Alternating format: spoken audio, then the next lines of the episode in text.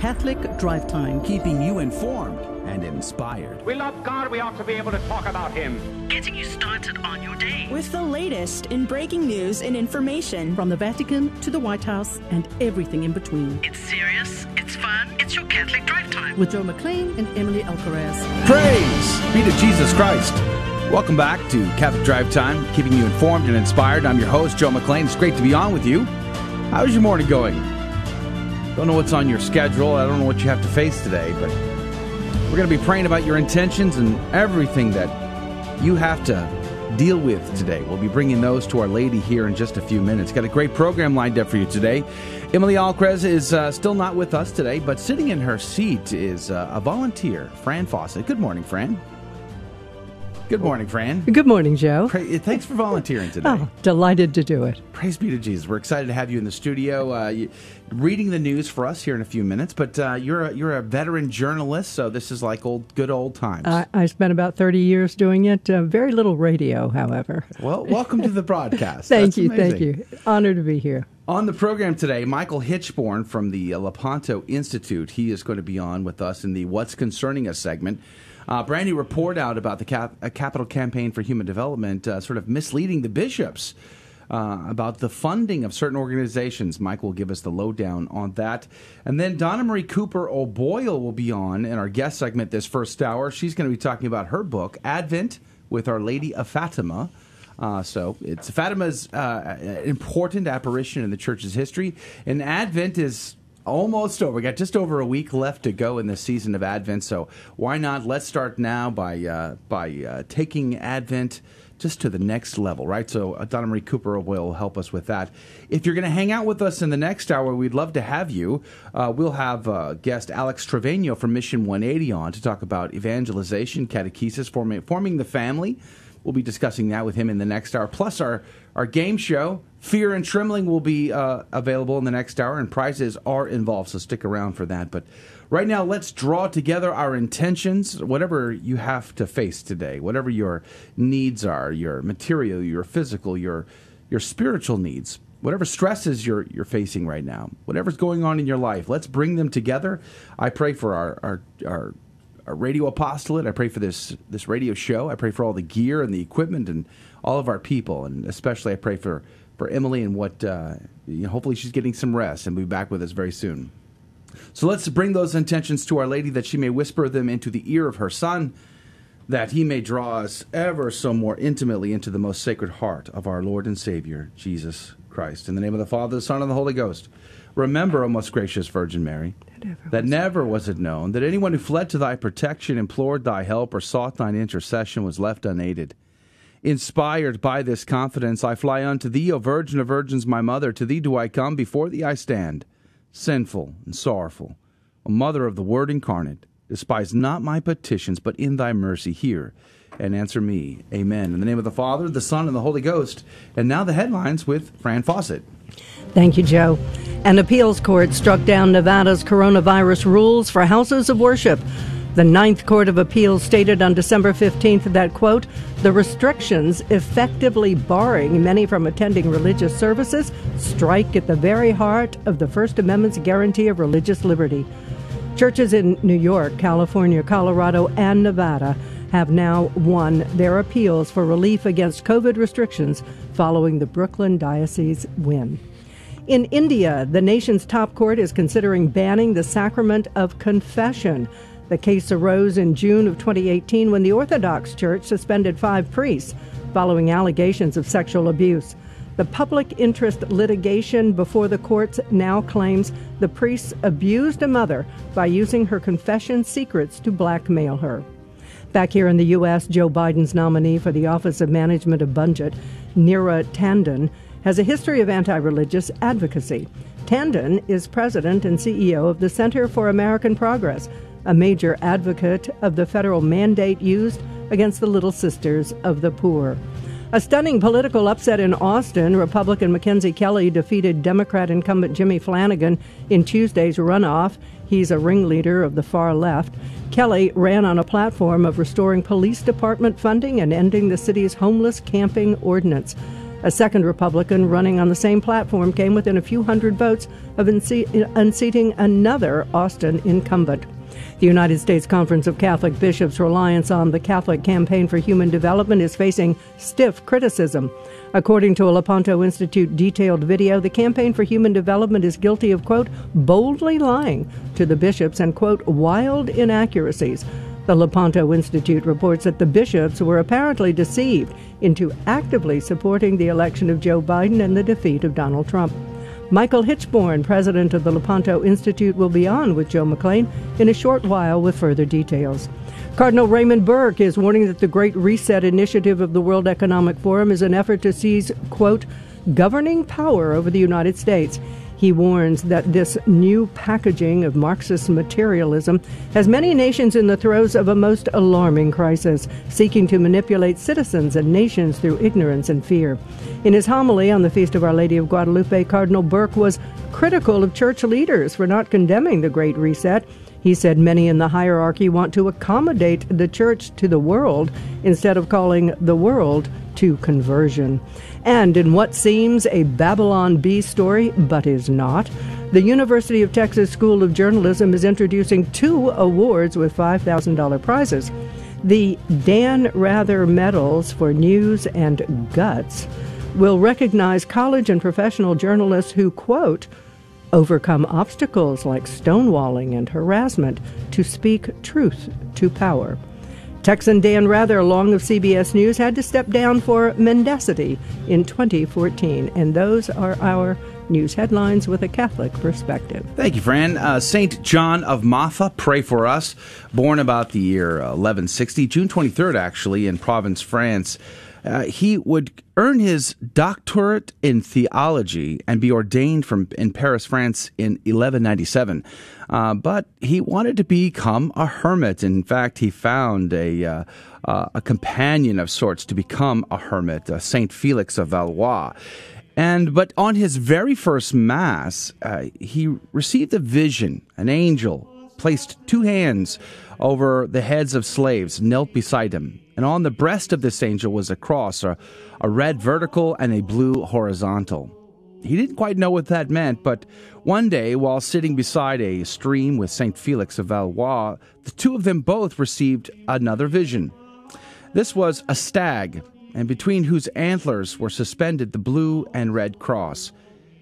And they realized that they were being called to something in particular. And they would go on to found the Trinitarians or Redemptorists and Pope Innocent III would give them their blessing in 1209. This order would go and help to uh, bring the freedom, the release of captives under the Moors.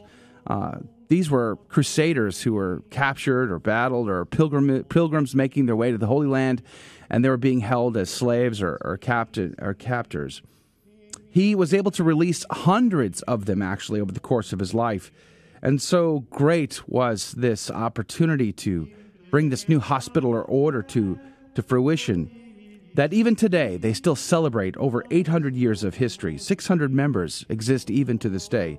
Thanks, thanks to St. John and St. Felix and many others who gave themselves over to releasing captives. I mean, what an amazing thing. Could you imagine today if there was such an order that might go to, say, Nigeria to Boko Haram, who just kidnapped nearly 700 schoolboys just this past weekend and could get them released. What an amazing thing. What an amazing opportunity we might have for a, an order such as this to come to our aid once again. St. John of Matha passed away in 1223 in Rome of natural causes on December the 12th. St. John of Matha, pray for us. And now, the gospel of the day, and this is the doozy. This is the one all lectors every single year they they just they take a deep sigh. It comes from Matthew's Gospel, chapter 1, verses 1 through 17. It's the genealogies. Here we go.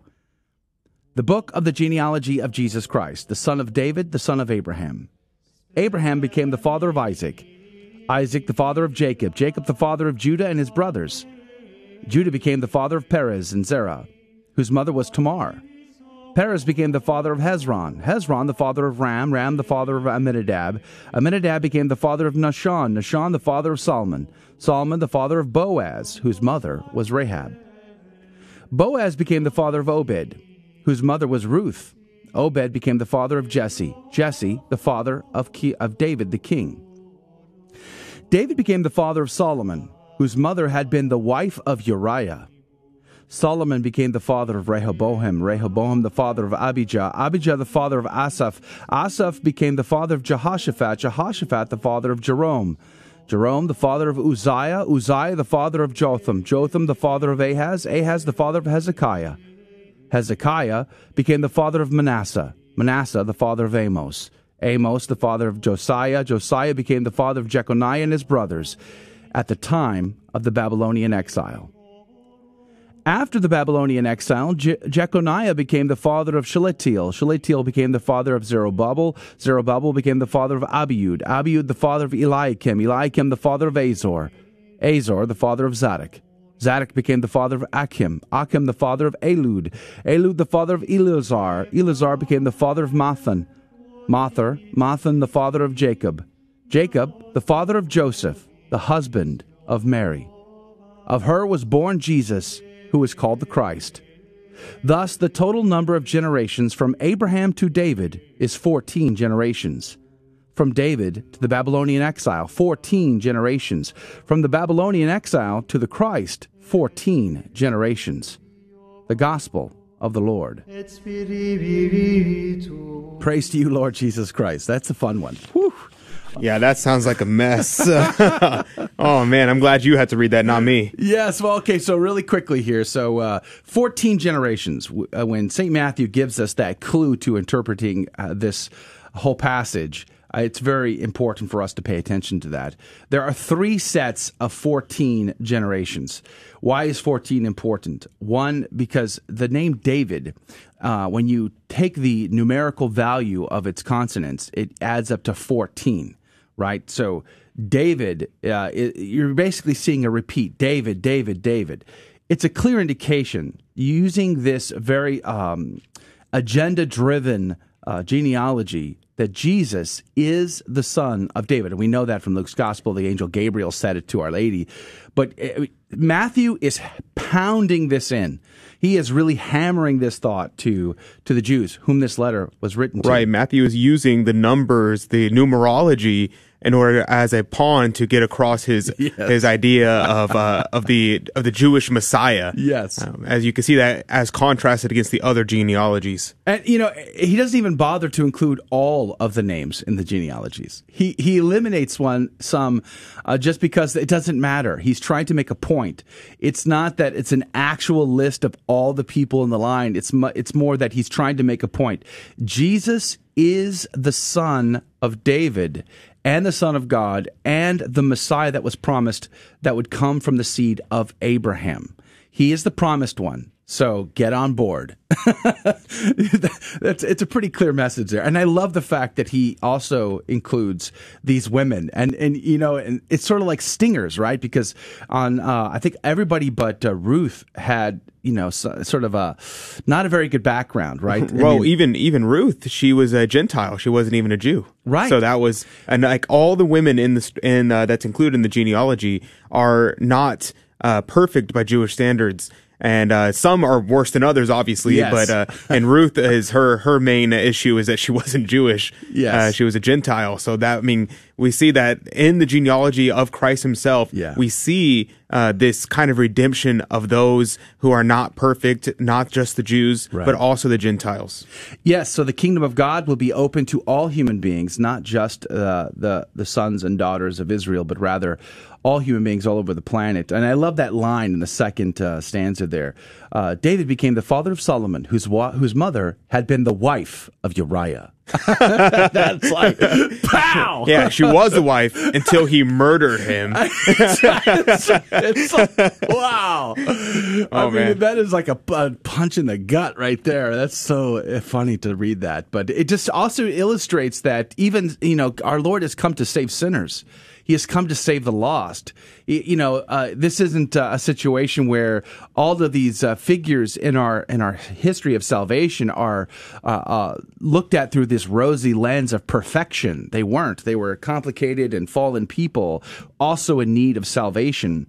and uh, and our Lord has come to provide that. So you know, and then you, of course you get down to to Joseph. You know, uh, Joseph, the husband of Mary. I love that. The husband of Mary.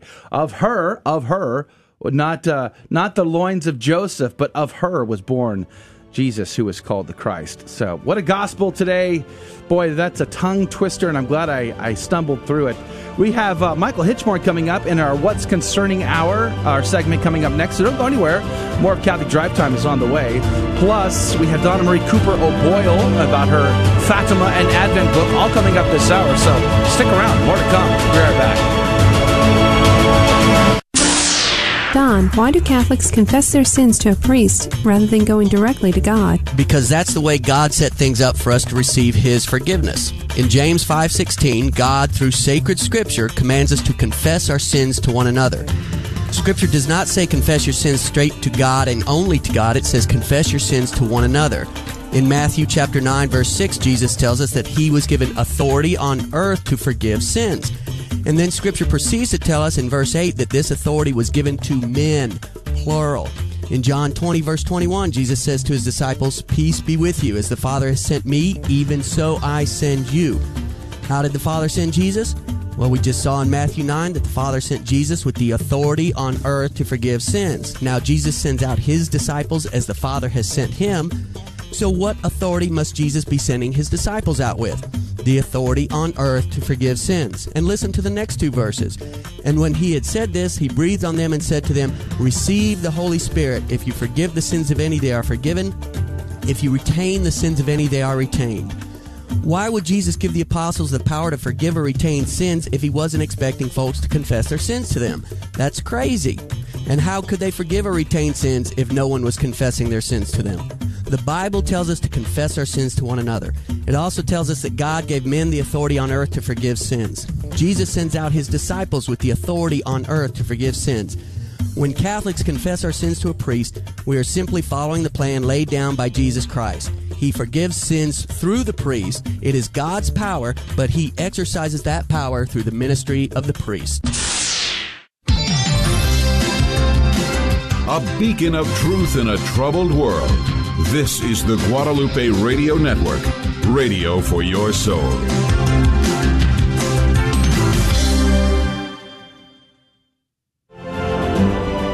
Praise be to Jesus Christ. Welcome back to Catholic Drive Time, keeping you informed and inspired. I'm your host, Joe McClain. It's great to be on with you.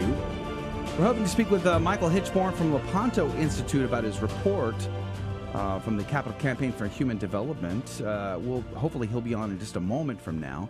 There's several stories in the What's Concerning Us section that I wanted to bring up today. But before we do that, there is breaking news uh, out of the Vatican, Adrian. I think you have the latest. Yes, absolutely. Uh, I just saw uh, Cardinal uh, Sarah, Sarah, who is the prefect of the Congr- Congregation of Divine Worship easy for me to say, uh, is uh, he just released a letter giving permission to all priests to give uh, communion or to celebrate as many masses as necessary for the feast of uh, Christmas.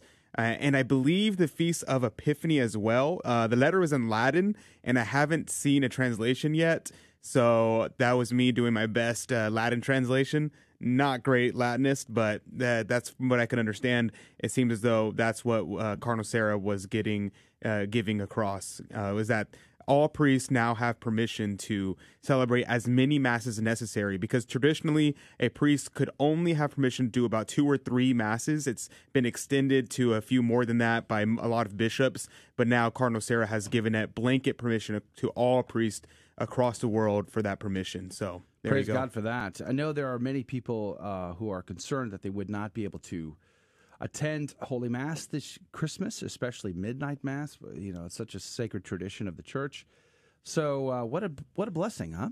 Yeah, absolutely. I think. I mean, it's it's a it's sad in one sense because it's not um it's not great for priests to have to celebrate five masses a day, mm. uh, but it is good because I mean we have it's it's very important that we have the mass and the fact that that the lay faithful will be able to go to Christmas mass, I find to be incredibly important, and I praise God that at least we're getting this uh, this blessing.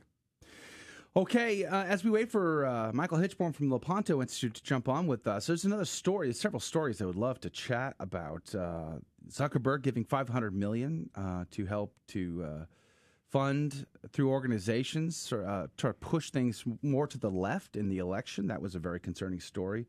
Amistad reported on that. The vaccine safety website and ex pharma uh, Brandy Vaughn, who was very outspoken, uh, she used to work for Merck. She was uh, found dead over oh, right. the weekend. And I keep forgetting about that story. She put out uh, back in 2019. She put out a video of how she was being harassed uh, people were breaking into her home and leaving these subtle little hints that she was being watched and tapped. And she bought a big security system and she put it out on Facebook that she is not suicidal, not taking drugs, you know, is not at all interested in, in and dying. she even said because uh, they heard the reports of her death say that she uh, died of, I think, gallbladder problems. Yes. But she even said she put out in a Facebook post that her friends, she asked her friends to screenshot and repost if something happened to her, that she had just taken out life insurance and mm. was required to go and get a full examination, health examination. And she said she was found to be in perfect health.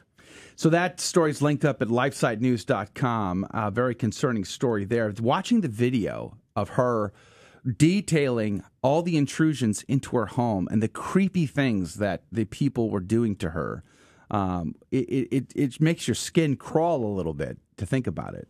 Um, how they ha- how they knew what her security code, her security system passcodes were, and, and all of that. It was just really really creepy. It's all linked up. You can look for the video over there at lifesitenews.com. Lifesitenews.com. Let me say that one more time. Lifesitenews.com. Another story I found on Life Site that is uh, uh, very concerning is, uh, which I think is also a good thing, is 40 sex abuse survivors launched $40 million lawsuit wow. against Pornhub wow. for profiting from illegal vids. I mean, it's kind of insane to think about that. These people were victims. In many cases, so in other words, there was a there was an organization who was um, creating pornography videos, and they were distributing and making money off of Pornhub with these videos. But these people were victims. They, in many cases, they were being held in hotel rooms against their will, and they were being um, uh, molested. And so these people had already sued that other organization, and now they're suing uh, Pornhub because Pornhub refused to take those videos down. And then uh, all of a sudden, when this came up, Pornhub deleted 60% of their content in order to avoid uh, the accountability. Mm. And uh, so it's a kind of a, a it's a disgusting case to me. Absolutely. And the craziest thing is people are like, well, I mean, Pornhub fixed the problem, right? They fixed the problem. Mm. Except you're going to trust an organization that has been uh, dealing in sex trafficking of not only uh, just rape and things like that, but also underage yeah. uh, sex trafficking. That's that's absurd. You're going to trust the people that would be willing to do that for years. Oh, they took down sixty thousand videos out of how many? Out of millions of videos? Yeah, that that's it's not it's not comparable. The, uh, the they they need their just desserts, uh, which honestly, I the however harsh we can mm. punish them is how harsh we should punish them. So here's a line from the article. Again, lifesitenews.com. We'll link to them over at facebook.com forward slash GRN online. Just look for the live video of this show. I usually post the links to the articles we talk about there. Uh, it says in January, survivors of a porn production company called Girls Do Porn uh, won 12.7 million from the company. With the men who ran that organization are still facing federal sex trafficking charges. Praise be to Jesus. It says the civil suit detailed the threats, manipulation, grooming, and deceit uh, utilized by these people to accumulate the material. The victims were at times trapped in their hotel rooms. Wow. This is disgusting. Pornography hurts, it destroys, it consumes, it treats people like they're objects, not human beings. And it should really bother us. Well, and, and especially should bother us that um, this area is one of the prime um, uh, areas of, of capturing people and using for, using them for that purpose, particularly with illegal immigration. Yeah. Right, that's right. In Houston, we have uh, that's where we're located. uh, we have one of the we're like the uh, sex trafficking hub Mm. in America. And in fact, I remember back when I was in high school, there was a huge bust at Hobby Airport, a airport that's about was about ten minutes from my house, of a sex trafficking bust right outside of Hobby Airport. Wow. Uh, I remember that very vividly in high school because it was all over the news, and it's sad. It's in our backyard, and yet we turn a blind eye to it. I mean, on my way home from uh, work every day, I see uh, the, there's a at the street where people you see as sex workers, as so-called sex workers, out on the streets walking the streets. It's terrifyingly sad. Yeah, it's, and now, it's tragic. and now all the people out of work with no money, and um, all of the, the restaurants, all the you know work shutting down. Mm. People are getting desperate, and it, it this this whole shutdown has so much more consequence than we're discussing. There was a story also of Ocasio uh, Cortez who was Mm. uh, applauding someone who went to pornography in order to make ends meet.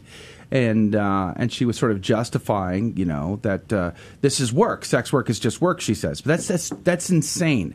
This is an attack against the dignity of the human person, and it, we should be, as Catholics, speaking out about this stuff. We should be talking about this, and we certainly we should uh, deal with the issues that cause uh, financial uh, difficulty and try to alleviate those as well. But he, we cannot allow this progressive concept of sexuality being used as like a drug or a consumer product. It is an affront to the dignity of the human person, and it will destroy and consume even more people.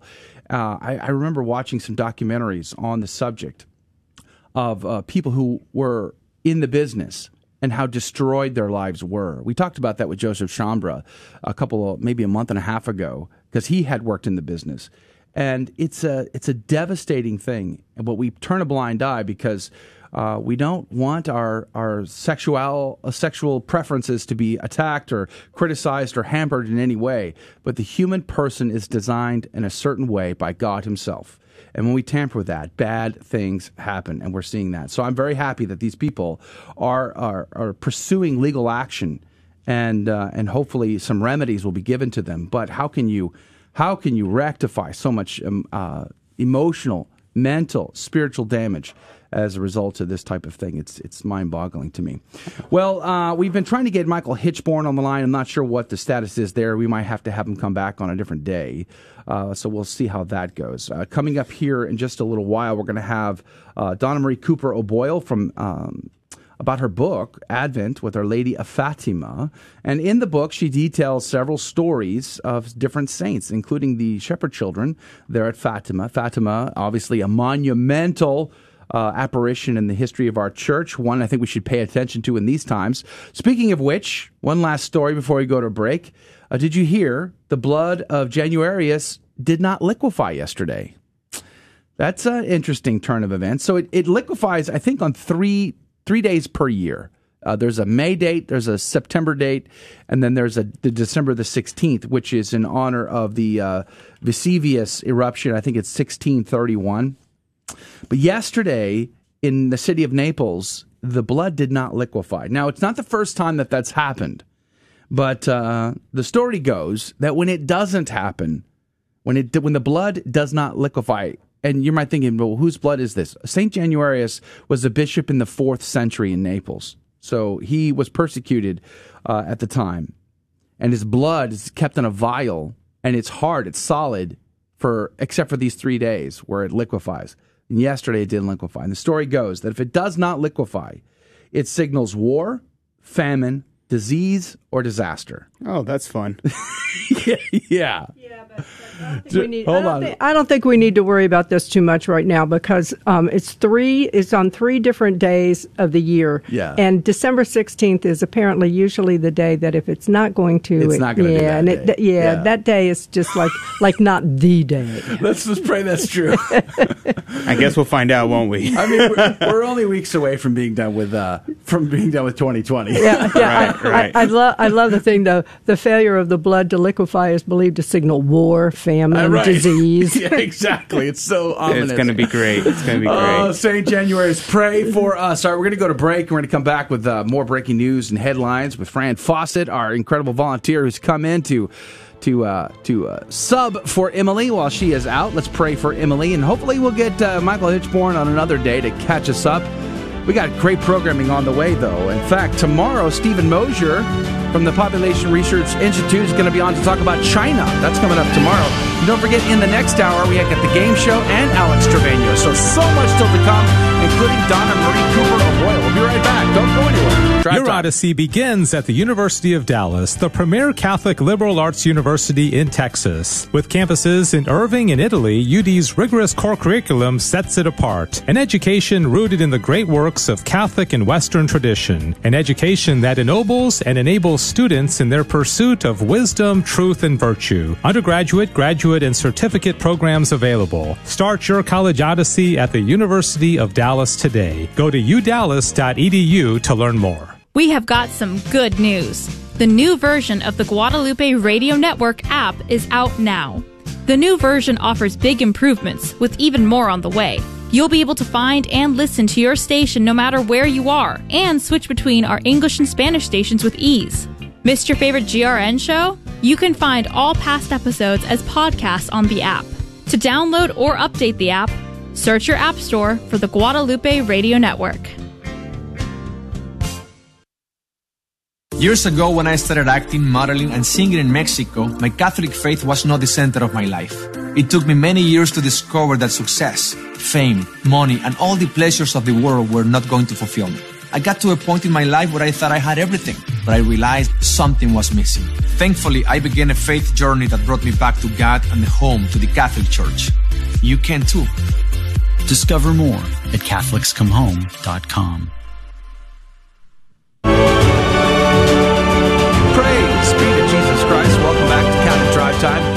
keeping you informed and inspired. I'm your host, Joe McClain. It's so good to be on with you this morning. Donna Marie Cooper O'Boyle will be on just a little bit to talk about her book about Advent and Fatima. A couple, about a week and a half left in Advent.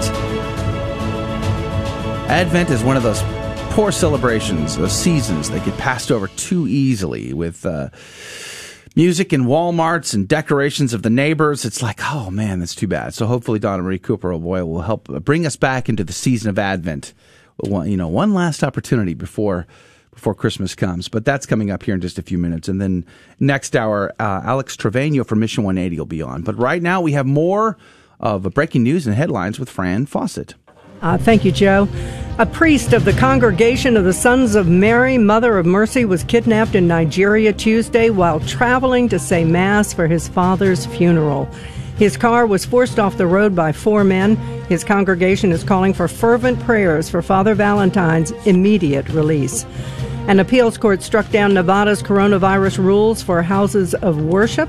The Ninth Court of Appeals stated that the restrictions effectively barring many from attending religious services strike at the very heart of the First Amendment's guarantee of religious liberty. In India, the nation's top court considering banning the sacrament of confession. The case first arose in June of 2018 when the Orthodox Church suspended five priests following allegations of sexual abuse. The public interest litigation claims the priests abused a mother by using her confession secrets to blackmail her. Back in the U.S., Joe Biden's nominee for the Office of Management and Budget, Neera Tanden, has a history of anti religious advocacy. The CEO of the Center for American Progress is a major advocate of the federal mandate used against the Little Sisters of the Poor. Cardinal Raymond Burke is warning that the Great Reset initiative of the World Economic Forum is an effort to seize, quote, governing power over the United States. In seeming to lend credence to Burke's fears, the news out this morning from a Vatican diplomat, Archbishop Richard Gallagher. Paul Richard Gallagher, head of the Holy See Secretariat of State's Diplomatic Affairs, said, quote, COVID-19 proves the urgent need for a globalization of solidarity and for greater investment in integral security and new models of global cooperation. Uh, Gallagher spoke at a book event promoting the booklet a World Free from Nuclear Weapons, the Vatican Conference on Disarmament, which took place in 2017. The United States Conference of Catholic Bishops' reliance on the, Cap- on the Catholic Campaign for Human Development facing stiff criticism. According to a Lepanto Institute detailed video, the Campaign for Human Development is guilty of boldly lying to the bishops with, quote, wild inaccuracies. The Lepanto Institute reports that the bishops were apparently deceived into uh, actively supporting the election of Joe Biden and the defeat of Donald Trump. And in what seems a Babylon Bee story, but is not, the University of Texas School of Journalism is introducing two awards with $5,000 prizes. The Dan Rather Medals for News and Guts will recognize college and professional journalists who, quote, overcome obstacles like stonewalling and harassment to speak truth to power. Texan Dan Rather Long of CBS News had to step down for mendacity in 2014. And that or those those are your headlines and when is emily coming back good job fran we're so grateful that you're uh, coming in coming in this early in the morning to volunteer for us so uh, praise be to jesus hats off to you uh, that is amazing. All right, so uh, that's your headline. Still news. better than me. I know, me too. So, Fran Fawcett, everybody. All right, so joining us right now by phone is uh, Donna Marie Cooper O'Boyle. She's got a book on Advent with Our Lady of Fatima from the Sophia Institute Press uh, where she tracks the lives of certain saintly souls, and especially those related to Our Lady of Fatima, and uh, draws us ever so closer in, to our Lord in this holy season of Advent, and preparing us not just for the incarnation of Christ, but for the second coming as well. And I love that uh, double layer there. That's fantastic. So, good morning, Donna Marie Cooper O'Boyle. Thanks for being on with us. Hey, good morning. Thank you very much for having me on your show. Praise be to Jesus. Uh, Advent, uh, have you uh, lights up on your house? Christmas tree already going? I mean, uh, so how do you celebrate Advent, Don? Let's start with there. Oh, hey, that's a great question.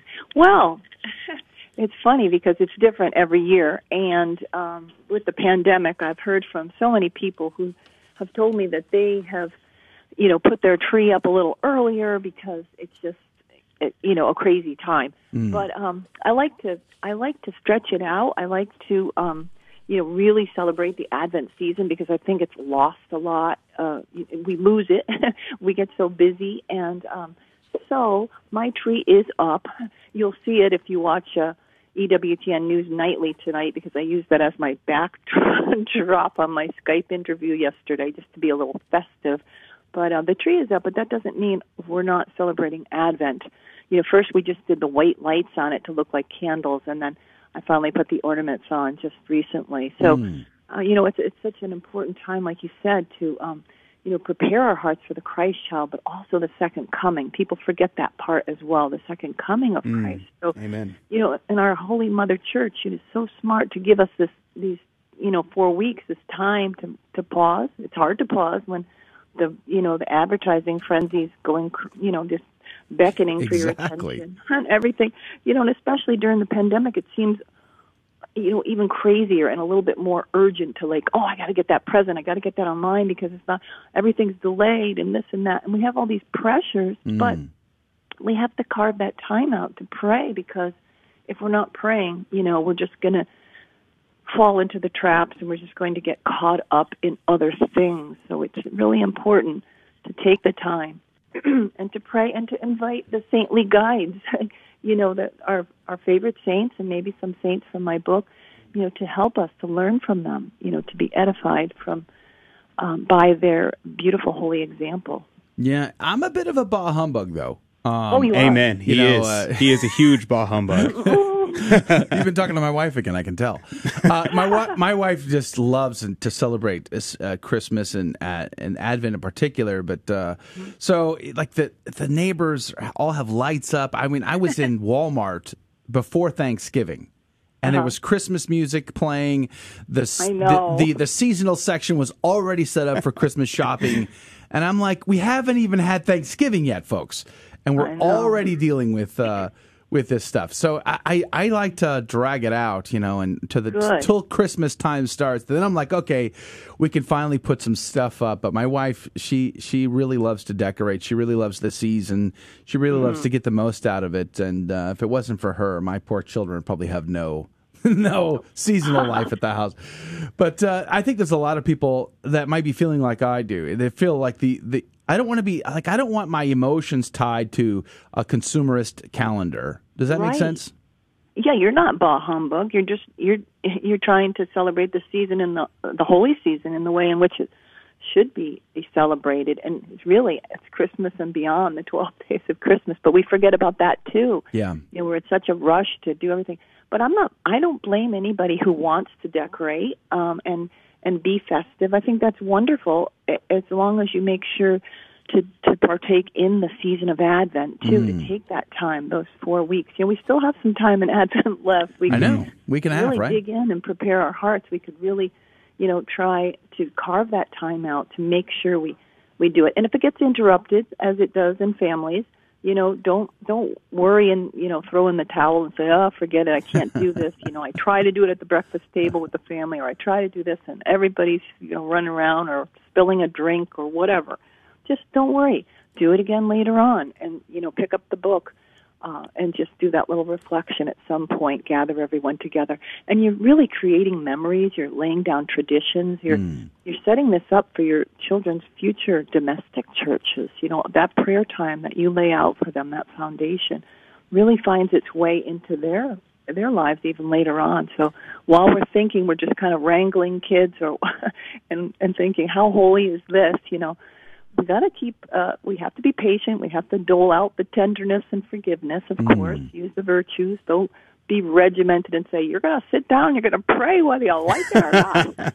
We're not going to do that. We're not going to do that. Yeah, We- Donna Marie, uh, it was interesting you brought up earlier um, that during this time, it's and it's also good to be looking forward not only to the nativity but also to the second coming of Christ. And uh, on our Facebook ta- Facebook page, Catholic Drive Time, we I've been doing a meditations on the four last things by Father Von Cochem, and uh, I just started thinking about that because I we just finished doing judgment because last week was a meditation on judgment. This week is a meditation on hell, um, and we kind of have lost this kind of we we have this sense of Advent as this joyful time and not really a time of meditation on the four last things on the second coming of Christ and and in his second coming. It's not going to be fun. It's not going to be uh, rainbows and butterflies.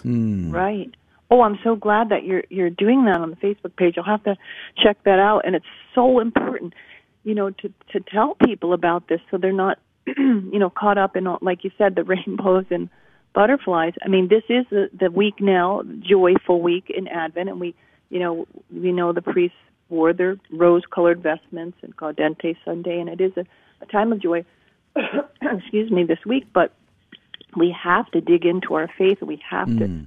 To think about those four last things. We're supposed to be getting our our hearts ready. That conversion of heart is supposed to be an everyday occurrence not just once in a lifetime you know. So we need we need to pray. And you know in the past few years um i never planned this but god has me preaching on hell.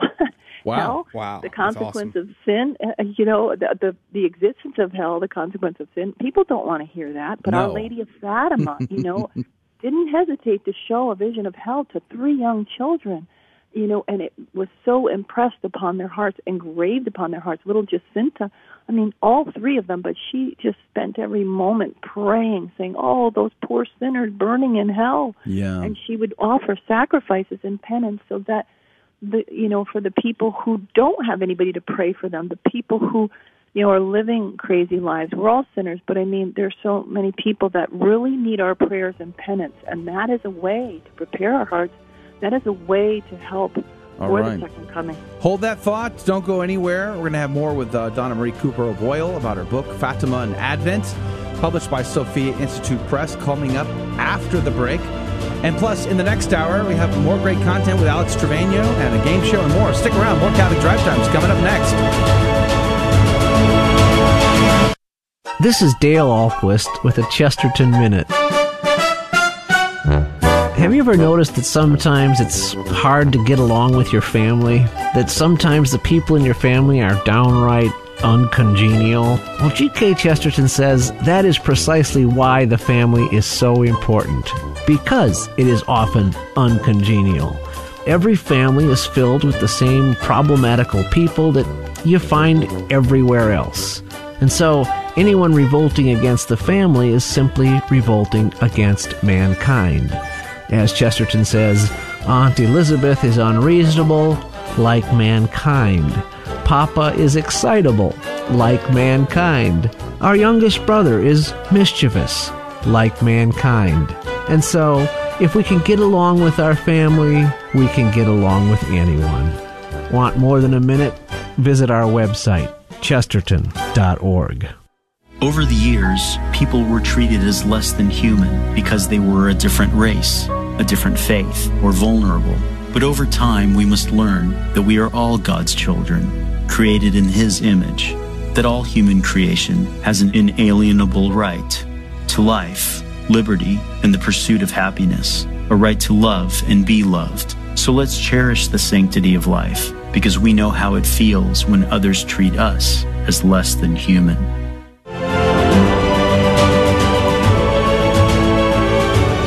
Praise be to Jesus Christ. Welcome back to Catholic Drive Time, keeping you informed and inspired. I'm your host, Joe McClain. It's so good to be on with you. We're talking with Donna Marie Cooper O'Boyle about her book, Advent with Our Lady of Fatima. She joins us by phone. Welcome back to the show. Thank you. Are you saying that to me or everybody else? You and them, everyone, all the same time. See, I meant that, right? Uh, now, I love the connection to Our Lady of Fatima. Our Lady Fatima, such a powerful and important apparition in the church's history on so Mm-hmm. many levels. I mean, you mentioned before the break about how she uh, showed the fires of hell, the torments of hell to these children, and how it affected them to want to pray even more fervently, do more penances uh, for the salvation of souls, because uh, Our Lady said, "Look, these souls are going to hell, and nobody's praying for them. Nobody's, you know, there's an opportunity here." And I love that. And then, of course, the last apparition in October 1917, uh, the Holy Family appears in the sky Mm. after the miracle of the sun, and uh, Saint Joseph appears holding the infant Jesus, and they be- and they bless the world together. And so I love these connections, and, and so like all year long in 1917, every month after month, there was an anticipation of what was to come in October. So in in many ways, that was like an Advent as well, right? They were they were, they were waiting in anticipation for this great miracle Yeah. that would happen. In in uh, and what other conclusions did you draw in uh, Advent in Fatima, Donna Marie Cooper O'Boyle? Wow. Well, well, you know, Our Lady came down from heaven to really shake us up, to give the world a warning, to help the people who were distraught at the time, the war, the they were losing hope, and you know, she came to give them hope, um, but also to kind of shake us up. Our Lord allows His Holy Mother to do that from time to time, and it Mm. wasn't just a message for that year, 1917, or the year before when the, the angel appeared to the children it, it was it's for us today uh, so much so now and so we need to heed her messages. Um, you know we need to believe her. And the church approved this apparition for a reason. This is authentic. We don't have to believe it. It's you know but it certainly will help us um, to stay the course and to help others to stay the course. Uh, it, we can't go wrong with our mother mary you know so stick with her. She leads us to her son. She has so much to teach us but she didn't smile and you know come with, with like you say rainbows and butterflies. I mean she did you know she she was there for that great miracle uh in october of course but she she had a a, a worried i w- won't say worried i'm sorry a very concerned look a sad look on her face when she talked to the children about what's going on in the world about the the state of the soul souls of of you know these people that she she told the children we need conversion of heart. It's one of the messages of fatima. We need to repent from sin convert our hearts. We need to pray and we need to do penance. And people Yes. might say well why do we what you know some people might say what's the sense of why should i pray for that guy who gave me the finger in traffic? What, what the heck with him? You know well this, believe it or not this happens to me. I feel like why? What am i doing wrong? But the thing is our lord is saying to me pray for him. He might not have anybody else to pray for him. Yes, You know, exactly. so use that opportunity when things go wrong and people do things to you. Um that's just a little example but Mm. we all have trials and tribulations, but to to turn it around by offering it to our Lord, and then not only just offering it to God, but praying earnestly for that person. So the world is in need of so much help, and we we look out the door, we turn on the news. Actually, don't turn on the news. I would say there's just too much going on right now. We need to really be serious about our faith and really pray, not not to be, you know, gloom and doom or anything like that. But it, it is ser- a serious matter. It is very important that we get our lives in order, and not only that, to be that light you know, our lives should be a holy pilgrimage toward heaven, but shining, you know, a bright light for the others in this darkened world. Amen. Talking with Donna Marie Cooper O'Boyle about her book Advent with Our Lady of Fatima. I love what you said a minute ago about um, doing penance and that opportunity to do penance. Uh, I think of Francesco, uh, one of the three shepherd children, how he really transformed after these apparitions. Uh, Yes. they, they were they were they were infamous, let's just say, about cheating on their rosary prayers before, before all of this. But after the apparitions, uh, before he died, um, getting caught up in the Spanish flu, uh, he would spend every opportunity he had praying, especially before a tabernacle. He Yeah. really loved to spend time in front of the tabernacle. He didn't give himself over to to the playtime of his peers. Uh, he wanted to pray and to do penances, and he looked for opportunities to do those penances. Uh, Yeah. So, Yeah. what what a message we have in that. Yeah, one of the big things that kind of struck me and started getting me to pray the rosary a lot more often is hearing Our Lady of Fatima say that Francesco needed to pray many rosaries to get Mm. to heaven. I was like, oh my goodness, if this young man, this little boy, eh, needs to pray many rosaries, then how much worse for me? oh my goodness. Yes, yeah, and for he- sure. He had such a love for our Lord. He would call, you know, his hidden Jesus, and he'd sneak away to the church and just kneel there, or he'd go behind a rock out when in the fields when they were praying, and to be just with his hidden Jesus, just with Jesus. He'd pray with the group, you know, um, but he would also want to be alone with Jesus because he was called to console the heart of Jesus. And Saint um, uh, Jacinta, I love her so much. She she felt the anguish of Our Lady, and she did everything she could to console Our Lady. And so those children, you know, they oh my gosh, you know, one time when I was giving this full day retreat, all day long to this parish, Our Lady of Pa- Fatima Parish, actually in Louisiana. Um, when I spoke about Jacinta, tears came to my eyes. Um, I hadn't hadn't gotten any sleep the night before. It was a crazy night, so I was really tired. So I was probably, you know, it was probably apt to happen that I might get emotional. But speaking about little Jacinta, and when Our Lady said, you know, you could, I can take you soon. At when she came to get Francis, Francisco, and she, but she said, would you like to stay longer to save more souls? And she Wow. said, yeah. She said, Yeah. yes, she'll stay longer, and she would die by herself. And but just saying that, it just got to, you know it just really um got to me this little girl who was able to do that what what about us you know and i was on ralph martin's show a couple of times and we spoke about fatima and my books and and he told me when he gave a talk uh, someplace uh, in europe uh, they had to two of the translators had to be um someone had to replace them two different translators because they started crying when he Really? talked about Jacinta. Yes, there's something very powerful Wow. about that little saint. So I have a relic right here on my desk. I have little um Francisco here. Oh, I have wow, that's relic of- amazing. I wear Jacinta's relic around my neck too. I have another little one inside my locket with Mother Teresa's. My little sister chose Jacinta as her confirmation saint because Oh. she wanted to uh, do penances like uh, Saint Jacinta. Who's that? Your who, who's that? My little sister. Uh, Oh my yeah. goodness! Oh, what a special soul she is! Wow, that is so beautiful, J- little Jacinta. Don't forget, everyone, call upon her. She, one time, she she pretty much uh, she must have bilocated. Sister Lucia said in her me- in her memoirs that uh, there was a man lost in the forest, and little Jacinta showed up to him and showed him how to get out of there. Amazing. And she had no recollection of it at all, but it seems to be that she may have bilocated. And so, you know, we're lost in this life. We might be lost in a forest someplace, even just daily. Call on little Jacinta to help you out of that mess. Amen. Uh, yeah, what a! I, it's one of the aspects of Fatima that gets overlooked quite a bit. We sort of stop October, you know, 1917, and we don't look further. But in fact, all the way up until Jacinta did finally pass, she was still having, uh, appar- she was still receiving apparitions of Our Lady and uh, and these visits in the hospital, actually. And uh, she Yeah. didn't she cry a tear of blood as well. She may have. I'm not positive about that. She may have. And people would come to visit her, even though she was so sick.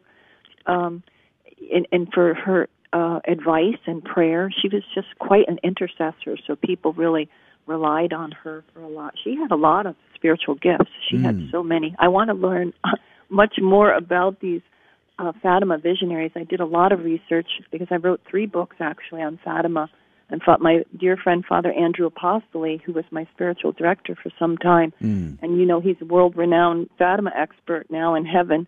He had so much to share with with me. I, I just love him so much and call upon him every day too for intercession.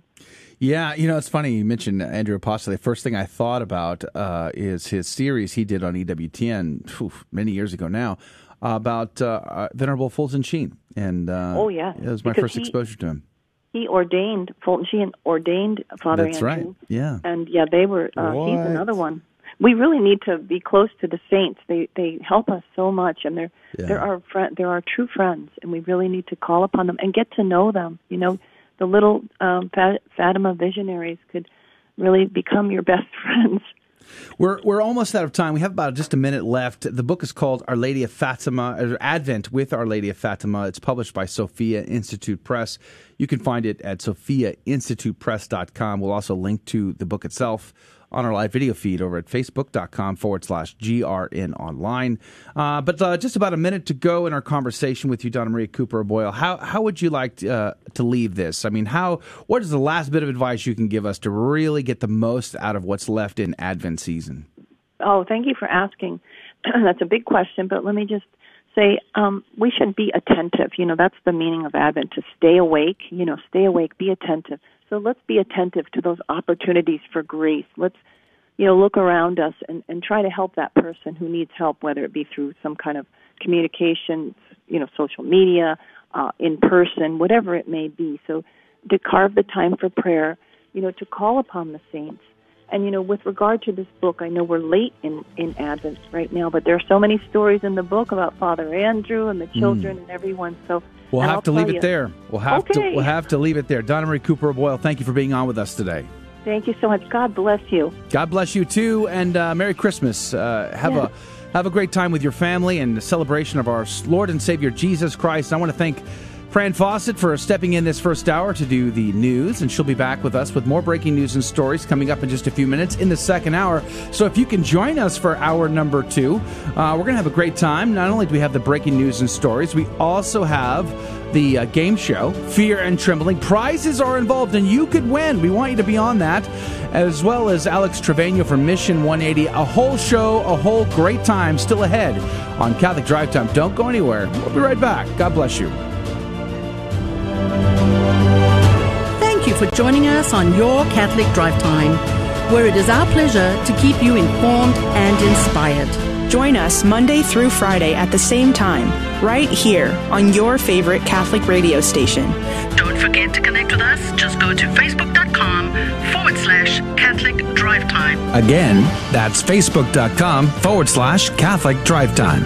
Be sure to share more than just us today. Share Jesus with everyone you meet. Bye now, and God love you.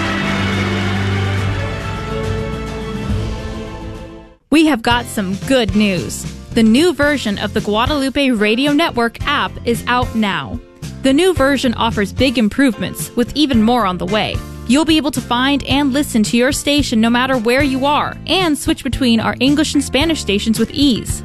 Missed your favorite GRN show? You can find all past episodes as podcasts on the app. To download or update the app, search your app store for the Guadalupe Radio Network. The daily Mass is moving to the afternoon. Holy Mass has been a beloved component of our programming lineup for 20 years in the early morning time slot on the Guadalupe Radio Network.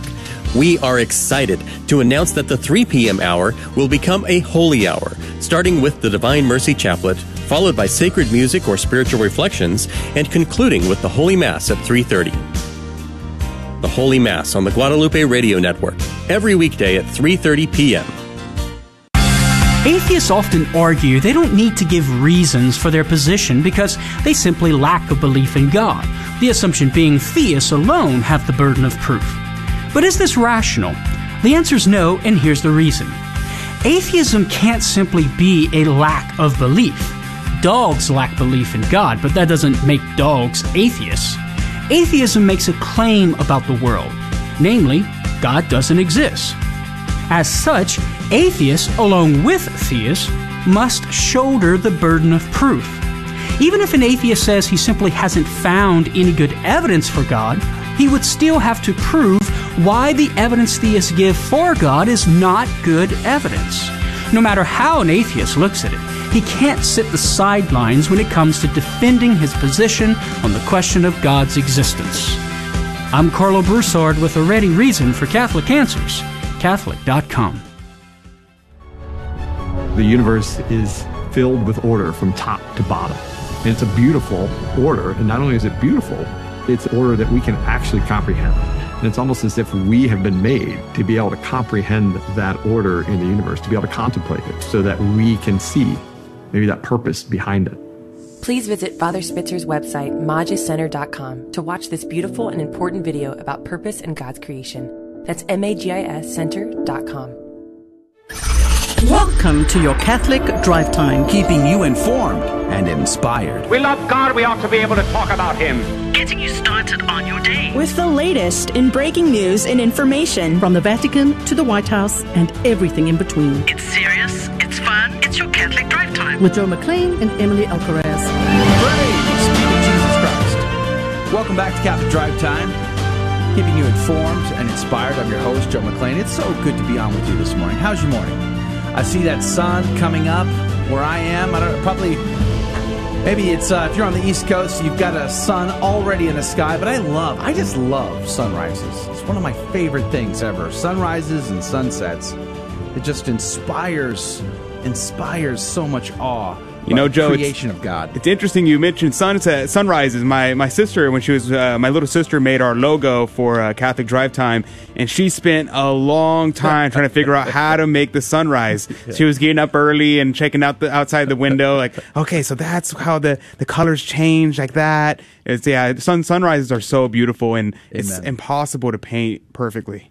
Well, praise be to Jesus. We have a great show lined up for you today. Emily Alcaraz is still not with us, so keep her in your prayers. Uh, uh, hopefully, she's getting some rest. But Fran Fawcett, our volunteer of the year, has stepped up to get up the crack of dawn to be here to read the news. Good morning, Fran. Good morning, Joe. It's good to have you back. Uh, we're so blessed to have your uh, incredible experience as a journalist to read our news today. We're just so blo- blessed by that. Well, I am blessed to be here with you guys, and I am just so amazed at the way you keep up with everything and the news and manage to talk at the same time because. Yeah. Yeah. For journalists of God's ears.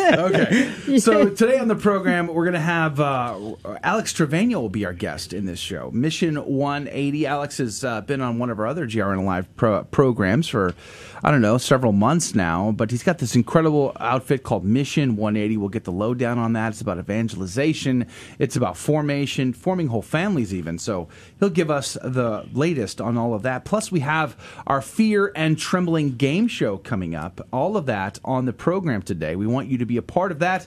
All you got to do is call 877 757 9424. 877 757 9424. Uh, but before we do any of that, let's pray. Let's uh, include all of our intentions. So, dear listener, what's on your heart today? What are you facing? What are you looking at right now? We want to uh, include those prayers with ours. I'm praying for our team, our equipment, our, our mission here at the Guadalupe Radio Network and beyond. And let's take all of our intentions and bring them to Our Lady that she may whisper them into the ear of her Son, that he may draw us ever so much closer to the Sacred Heart. In the name of the Father, the Son, and the Holy Ghost, amen. Remember, O most gracious Virgin Mary, that never was it known that anyone who fled to thy protection, implored thy help, or sought thine intercession was left unaided. Inspired by this confidence, I fly unto thee, O Virgin of Virgins, my mother. To thee do I come, before thee I stand, sinful and sorrowful. O Mother of the Word incarnate, despise not my petitions, but in thy mercy hear and answer me. Amen. The name of the Father, the Son, and the Holy Ghost. And now the headlines with Fran Fawcett. Oh, thank you, Joe. Thank you for that wonderful prayer. A priest of the Congregation of the Sons of Mary, Mother of Mercy, was kidnapped in Nigeria Tuesday while traveling to say Mass at his father's funeral. His car was forced off the road by four men. His congregation is calling for fervent prayers for Father Valentine's immediate release. Pro life leader Abby Johnson released a video statement blasting the United States Conference of Catholic Bishops regarding their recent approval of the abortion tainted COVID vaccines. The USCCB has said there is a distant connection between abortion and some of the vaccines. Johnson accuses the bishops of talking out of both sides of their mouths, saying abortion is evil and we should not compromise with evil, but it's okay in this situation. The USCCB has said there is such a remote connection to abortion in both the Pfizer and Moderna vaccines that it would be morally justified to get those vaccines. However, the AstraZeneca vaccine is more morally compromised, according to the bishops, and should be avoided if there are alternatives available.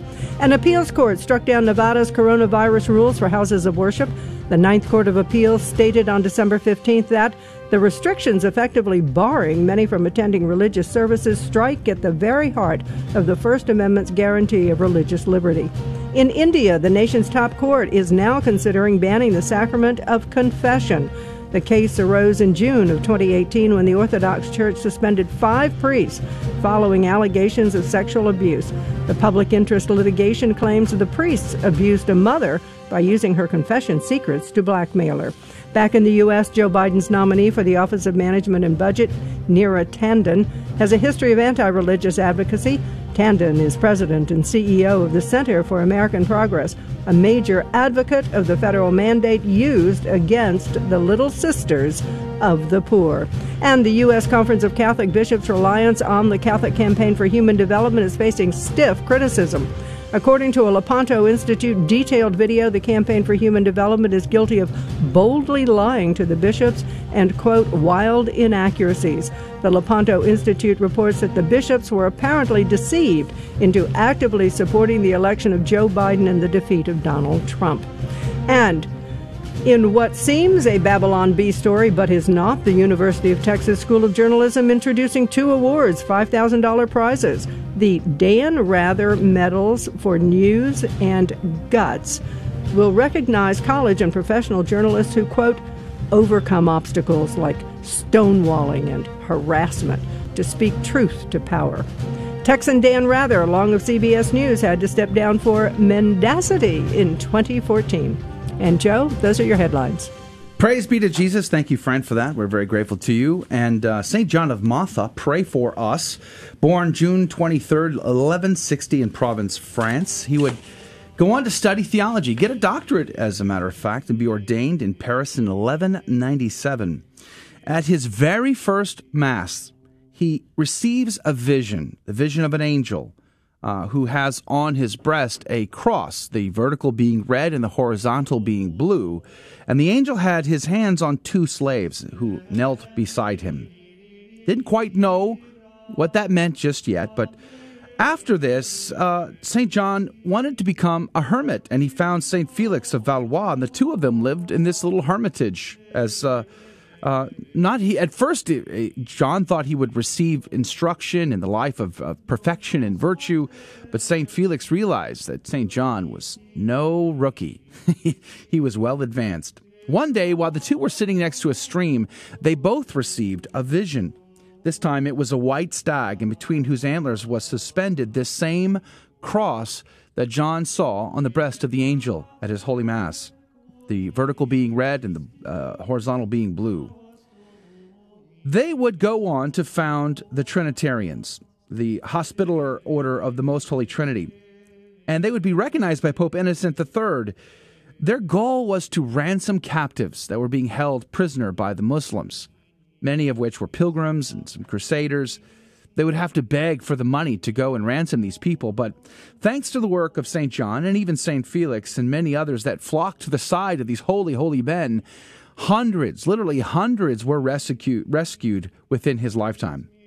Today, the order celebrates 800 years and over 600 members are still around. Praise be to Jesus. St. John would pass in December of 1223. St. John of Matha, pray for us. Okay, now the gospel is the hard one. this is the one that lectors every year just cringe at. It's the first chapter of Matthew's gospel. It's the first 17 verses. It's the genealogy of Jesus. Here we go. The book of the genealogy of Jesus Christ, the son of David, the son of Abraham. Abraham became the father of Isaac, Isaac the father of Jacob, Jacob the father of Judah and his brothers. Judah became the father of Perez and Zerah, whose mother was Tamar. Perez became the father of Hezron, Hezron the father of Ram, Ram the father of Aminadab, Aminadab became the father of Nahshon, Nahshon the father of Salmon, Salmon the father of Boaz, whose mother was Rahab. Boaz became the father of Obed, whose mother was Ruth. Obed became the father of Jesse, Jesse the father of David the king. David became the father of Solomon, whose mother had been the wife of Uriah. Solomon became the father of Rehoboam, Rehoboam the father of Abijah, Abijah the father of Asaph, Asaph the father of Jehoshaphat, Jehoshaphat the father of Joram, Joram the father of Uzziah, Uzziah the father of Jotham, Jotham the father of Ahaz, Ahaz the father of Hezekiah, Hezekiah became the father of Manasseh, Manasseh the father of Amos, Amos the father of Josiah, Josiah became the father of Jeconiah and his brothers at the time of the, Babylonian exile. After the Babylonian exile, Jeconiah became the father of Shealtiel, Shealtiel the father of Zerubbabel, Zerubbabel the father of Abiud, Abiud the father of Eliakim, Eliakim the father of Azor, Azor the father of Zadok, Zadok became the father of Achim, Achim the father of Eliud, Eliud the father of Eleazar, Eleazar became the father of Matthan, Matthan the father of Jacob, Jacob the father of Joseph, the husband of Mary. Of her was born Jesus, who is called Christ. Thus, the total number of generations from Abraham to David is 14 generations. From David to Babylonian exile, 14 generations. From the Babylonian exile to the Christ, 14 generations. The gospel of the Lord. That is a tongue twister, and it, uh, it, it I, I think I flubbed. I don't know four, five, six, or seven, maybe ten of those names. Easy for you to say. It just, it just kind of blazed through it. But uh, real quick, uh, there's a couple of points that we want to make about this that I think are fascinating. That some of you may or may not know. I, I don't know, but uh, the 14 is very specific, and Matthew includes that that interpretive key. He includes that in that last verse there, in verse 17. He says the total number of generations 14, 14, and 14. Why is 14 in particularly important? Because the name David himself, when you find the numerical values of the Hebrew letters of the consonants, it adds up to 14. So, what is Matthew trying to say here? He is trying to say Jesus is the promised Messiah that God Himself said would come. When you go to uh, 1 Samuel chapter 7, Jesus says that the son of David will be my son. That's in the Old Testament, 1 Samuel, 1 Samuel chapter 7.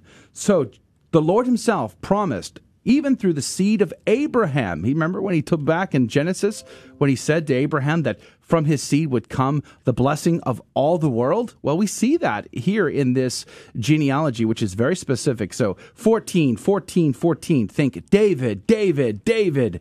Jesus is the son of David, as Gabriel told Our Lady in Luke's Gospel. So it's a very powerful use of numbers. Right, absolutely. And I think even further, the, the number 14 is also significant. See, Matthew is using numerology as a pawn in his scheme to try to uh, get the uh, Jews on their on his same page. See, the number seven is also the number of perfection. So mm. it's twice perfection. So 14, 14, 14. Yeah. It's twice perfection, three times, which is like the completeness of uh, the fullness of time because our Lord Lord came in the fullness of time. So I think it's very interesting as well, uh, and not to mention the fact that the uh, the genealogy is filled with sinners. Uh, yes. I, all the women that are listed uh, that in the genealogy are sinners, except for Ruth, who is a pagan. She's a Gentile. You're right.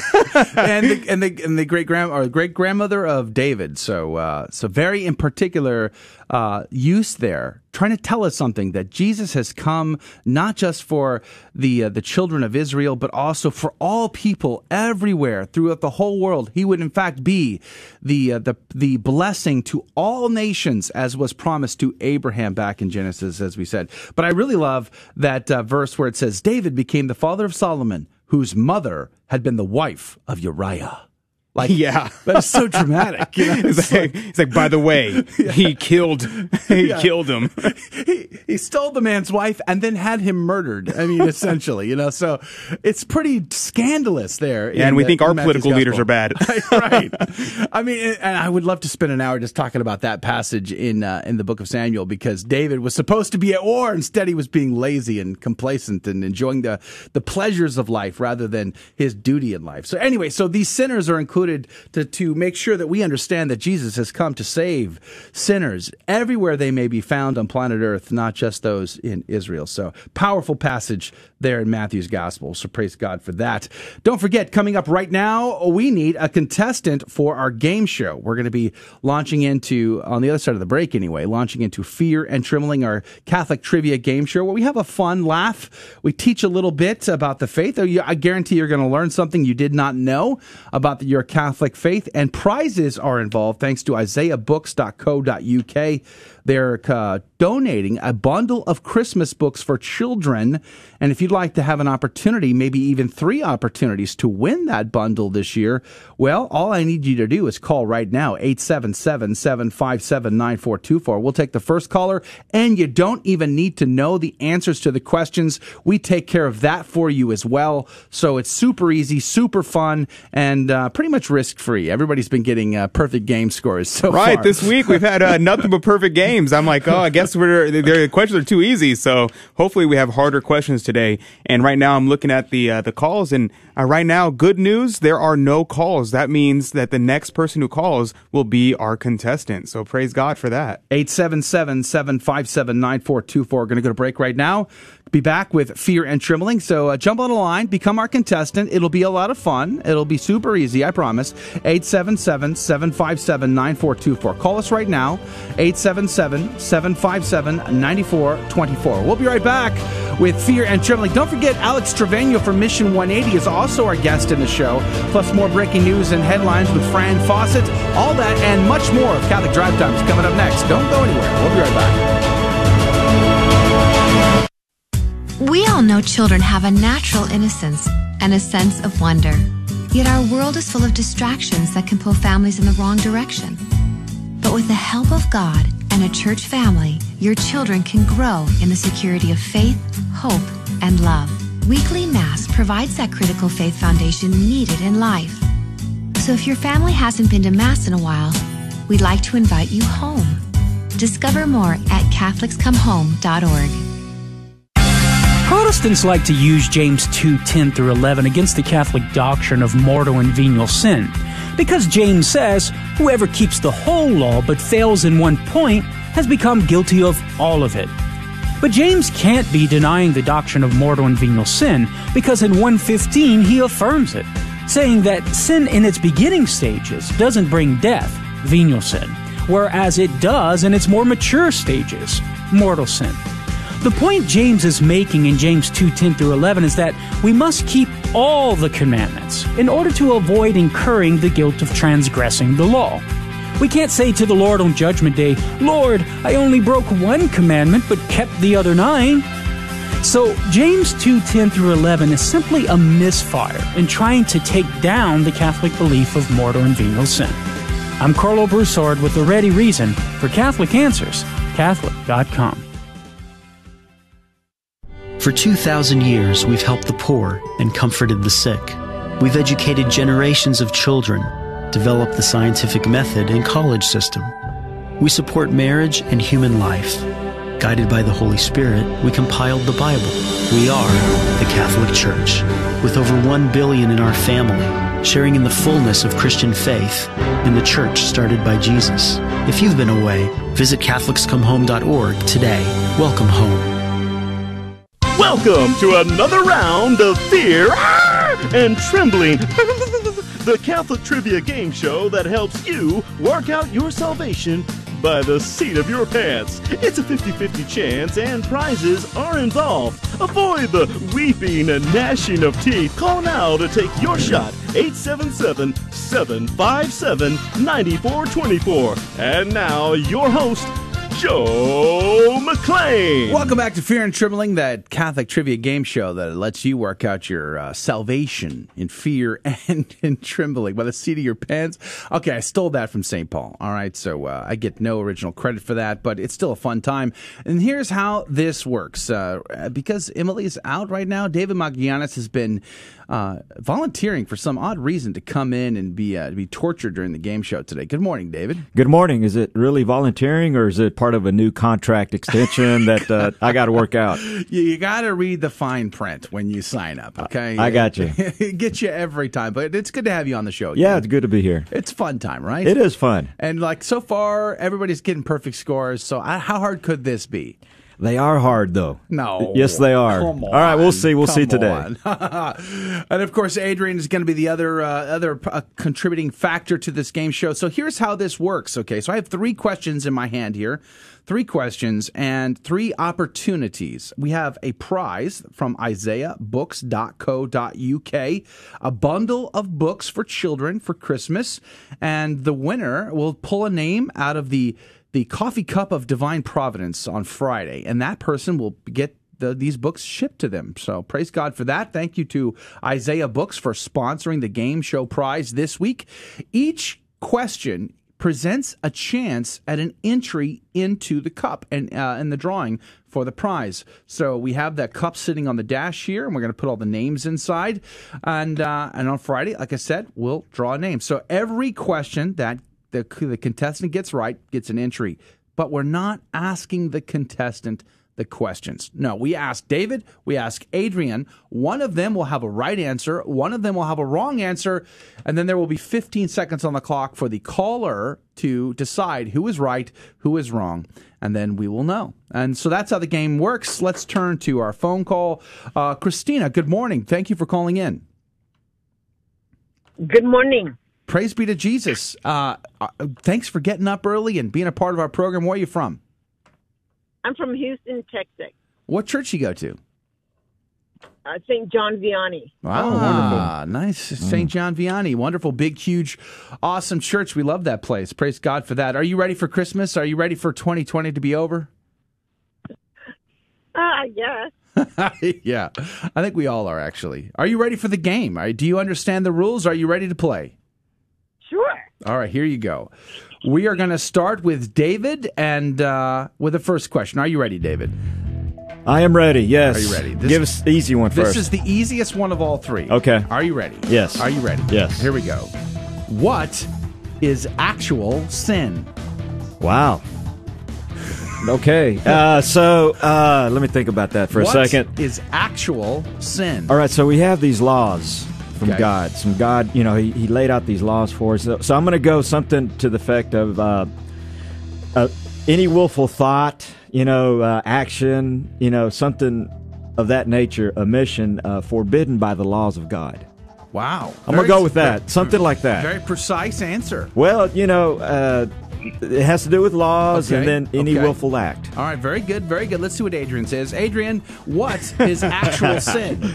Okay. Um, actual sin is any any sin that you uh, you commit actually. Any sin that you commit actually. I'm going to say I'm I'm going on a limb here. I don't have a doctorate in theology, but that seemed less precise. I'm It- just saying. You know, it's Just it's saying. it's an answer. It's an answer. It's an answer. Okay, Adrian's on the board for any actual sins committed. Very circular in that response, and uh, and and David is on the board for any willful thought. You said desire or action against God's forbidden laws. Is that what you said? Yes. All right. Uh, 15 seconds on the clock. Christina from Houston. Who's right? Who's wrong? Christina, what say you? Hmm. That's a pretty close answer. I think uh, I'll go with um, Adrian. You're going to go with Adrian. Survey says. Oh! I'm so not sorry. not precise enough. Christina, I'm so sorry. Yeah. I mean, technically, I mean, technically, Correct answer is any willful thought, desire, word, action, or Im- omission forbidden by the laws of God. Uh, but that, it was a good try, though. We have two more chances, two more opportunities, and I think the answers, the questions only get easier from here. So praise God for that. Christina, are you ready? I'm ready. Okay, here we go. We'll go to Adrian first this time. What is the spiritual substance which is the principle of life in man and is immortal? Oh, dude, that's super easy. Uh, yeah, that's like classic De Anima, Aristotle, Oh, okay. Thomas Aquinas. Whatever. It's the soul, man. The soul is the is the life giving property of the body. So the soul. You're on the board for the soul. That's what I'm on the board for. Very good. And uh, David, what is the spiritual substance which is the principle of life in man and is immortal? Okay, so uh, spiritual substance. I'm going to go with Holy Spirit. You're going to go with the Holy Spirit Our Holy Spirit. in man. What is the spiritual substance which is the principle of life in man and is immortal? You're on the board for the Holy Spirit. Yes. All right, Adrian's on the board for the soul, and David is on the board for the Holy Spirit. 15 seconds on the clock. Christina, who's right? Who's wrong? What say you? Um, I would say Adrian. Survey says. Congratulations. Christina.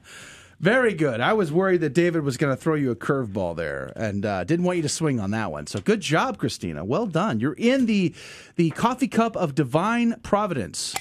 Congratulations. You'll you'll be in the drawing for the winning for the prize pack from Isaiah Books, but we still have one more shot to increase your chances of winning. Are you ready? Yes. Okay, here we go. Last question. Super easy. This is the super easy question. Back to you, David. We're going first. What ruler first erected St. Peter's Basilica in Rome? What ruler first erected St. Peter's Basilica? Wow, this is an easy question. Super easy. Wow. Okay, so um, wow, that was a while back. That's, that was a while back. You, you remember those days? Yeah, I, I kind of do. I knew you guys were old, but Have you been to Rome, David? Yes. Okay, so a you couple should times. know this. You should know this. Yeah, obviously the plaque is right there. It's where right yeah, there. it's right there when you walk in. Yes, When you go down to the crypt, there's a whole display. It explains. it. exactly. Uh, I'm going to go with uh, Julius the Second. Julius the the second. second. All yeah, right. not the first. Not the first. No, no, the Very second. specific. Yes, the second. Okay, all right. So you're on the board for Julius II. Adrian, which ruler first erected, the first one to erect St. Peter's Basilica in Rome? Yes. Uh, so yes, in the Eastern Church, they actually refer to this king Okay. as a saint. Really? Yes, and but in the Western Church we call him Constantine. In the Eastern Church we call him Saint Constantine. So Saint Constantine. Yep, He wasn't yep. baptized till his deathbed. Right. And even then by an Arian bishop. well, that's what they say. I don't know. The Eastern Church is very stalwart in saying that he's a saint. So All right, so you're on the board for Constantine, or as the uh, the Orthodox say, Saint Constantine, and Adrian is on the board for Julius II. You no, said? you did it completely backwards. Who did I say? Uh, I said Constantine. David said Julius. Julius II. David's on the board for Julius II. The second. Adrian is on the board for Constantine. Clara? Okay, now I hopefully I haven't confused Christine, who has to answer. 15 seconds on the clock. Who's right? Who's wrong? Christine, what say you? I think I'll go with David. You're going to go with David. Survey says, I'm so sorry, Christine. in fact, it was Constantine. And uh, yes, in fact, he became the, one of the greatest uh, providers for church architecture and building uh, up to that point, for sure. And many years thereafter, he built the original basilica, and they have a great model of it as you enter the crypt under St. Peter's Basilica. So someday it would be awesome to take another trip there. Christine, God love you. You are, in fact, in the pro- drawing. You will have an opportunity to win the prize from Isaiah Books, the bundle of Christmas books for children. Thanks to isaiahbooks.co.uk. So, Christina, thanks for being a good sport today. God love you. Thank you. Have a great day, Christine. And again, thank you for being on our program. And that's going to do it for Fear and Trembling. We're going to go to break. We're going to come back. We have more breaking news and headlines with our volunteer, Fran Fawcett. Plus, our interview with uh, Alex Trevino from Mission 180, all coming up on more of Catholic Drive Time. We'll be right back. Don't go anywhere.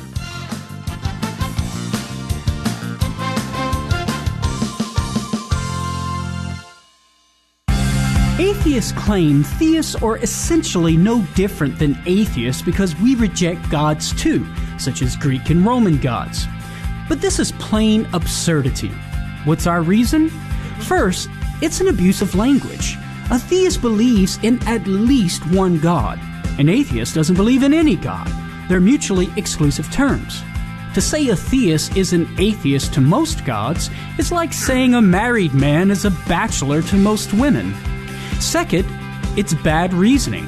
To say I'm an atheist because I reject some gods is like saying I'm an anarchist, one who rejects all forms of government because I reject communism and fascism, some forms of government. But that's silly. So the claim that atheists and theists are no different doesn't hold water. I'm Karlo Broussard with the ready reason for Catholic Answers, Catholic.com. Father John Bartunek, in his book, The Better Part, wrote Gratitude is one of the most beautiful flowers in the whole garden of virtues. It directly contradicts self centeredness, self indulgence, and self absorption. It builds bridges, unites communities, and softens hearts. It encourages and inspires. It cuts through discouragement and counteracts depression. It opens the soul to the truth Hello? and uh-huh. releases anxiety. It brings smiles and gladness wherever it blooms. What a pity that it is as rare as it is lovely. When was the last time you were truly grateful to our Lord for the spouse He has given to you? When was the last time that you told your spouse you are very grateful for him or her? Gratitude goes a long way in healing wounds. Give it a try. Go home today and tell your spouse how grateful to God you are that he or she married you. This has been a minute for your marriage and family from the Three Hearts Institute. You can connect with us on Facebook, Twitter, and Instagram.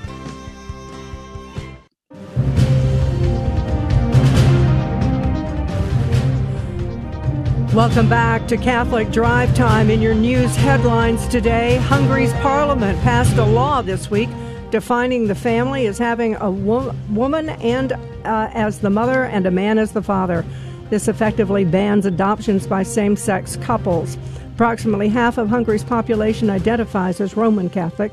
Earlier this year, Hungary also passed a law declaring a person's gender to be that of their biological sex at birth. The International Criminal Court declined to investigate the Chinese government for their detention of ethnic and religious minorities. While declining to proceed with the allegations of human rights abuses, the court left open the possibility of future action. The complaints were filed by exiled Uyghurs who claim the Chinese government is guilty of genocide and crimes against humanity. A priest of the Congregation of the Sons of Mary, Mother of Mercy, was kidnapped in Nigeria Tuesday while traveling to say Mass at his father's funeral. His car was forced off the road by four men. His congregation is calling for fervent prayers for Father Valentine's immediate release. An appeals court struck down Nevada's coronavirus rules for houses of worship. The Ninth Court of Appeals stated on December 15th that the restrictions effectively barring many from attending religious services strike at the very heart of the First Amendment's guarantee of religious liberty. In India, the nation's top court considering banning the sacrament of confession. The case arose in June 2018 when the Orthodox Church suspended five priests following allegations of sexual abuse. The public interest litigation claims the priests abused a mother by using her confession secrets to blackmail her. Back in the U.S., Joe Biden's nominee for the Office of Management and Budget, Neera Tanden, has a history of anti religious advocacy. Tanden is president and CEO of the Center for American Progress, a major advocate of the federal mandate used against the Little Sisters of the Poor. The United States Conference of Catholic Bishops' reliance on the Catholic Campaign for Human Development facing stiff criticism. According to a Lepanto Institute detailed vi- video, the Campaign for Human Development is guilty of boldly lying to the bishops and, quote, wild inaccuracies. The Lepanto Institute reports that the bishops were apparently deceived into actively supporting the election of Joe Biden and the defeat of Donald Trump. Pro life leader Abby Johnson released a video statement blasting the United States Conference of Catholic Bishops regarding their recent approval of the abortion tainted COVID vaccines. The USCCB has said there is a dis- distant connection between abortion and some of the vaccines. Johnson accuses the bishops of talking out of both sides of their mouth, saying abortion is evil and we should not compromise with evil, but it's okay in this situation. The USCCB says that there is such a remote connection to abortion in both the Pfizer and Moderna vaccines that it would be morally justified to get that vaccine. However, the AstraZeneca vaccine is morally compromised and should be avoided if there are alternatives available. And finally, in what seems a Babylon Bee story but is not, the University of Texas School of Journalism is introducing two awards with $5,000 prizes. The Dan Rather Medals for News and Guts will recognize college and professional journalists who, quote, overcome obstacles like stonewalling and harassment to speak truth to power. Texan Dan Rather, longtime of CBS News, had to step down for mendacity in 2014. And those are your headlines with a Catholic perspective. Praise be to Jesus. You survived your first day. Congratulations. Volunteer of the Year award, uh, Fran Fawcett, for uh, an, an experienced uh, journalist, too, Fran. So I can't thank you enough for your generous gift, and we're looking forward to having you back tomorrow if you'll come, of Uh, course. Uh, well, if if Emily is still ailing, and, and thank you, Emily, for the notes that you sent me. I appreciate them very much. yeah, she's actually listening right now. She texted me and was like, "Oh my gosh, who is that reading the news? She's amazing." A thousand years of experience. We're very grateful to you, friend. God love you. Uh, joining us by Zoom right now is uh, Alex Trevino from Mission 180. Mission 180 is a series of Catholic, 180 Catholic videos exploring the richness and beauty of the Catholic faith. Alex, good morning to you, and thanks for being on our program. Good morning. How's it going? Thanks so much for having me on today. Yeah, praise Jesus, I'm alive, right? And that counts. that, that counts. Did you hear about the blood uh, in Naples that d- refused to liquefy yesterday? It's funny you bring that up because we do have an episode on St. Januarius on the Mission 180 Really? video series. Do you yeah. really? We talk about it because, you know, it's, it's a once a year phenomenon. Is it once a year or twice a year? It's three times a year. Okay. And three times. So I was wrong. And uh, it's supposed to liquefy. And this year it didn't, obviously, like a couple days ago.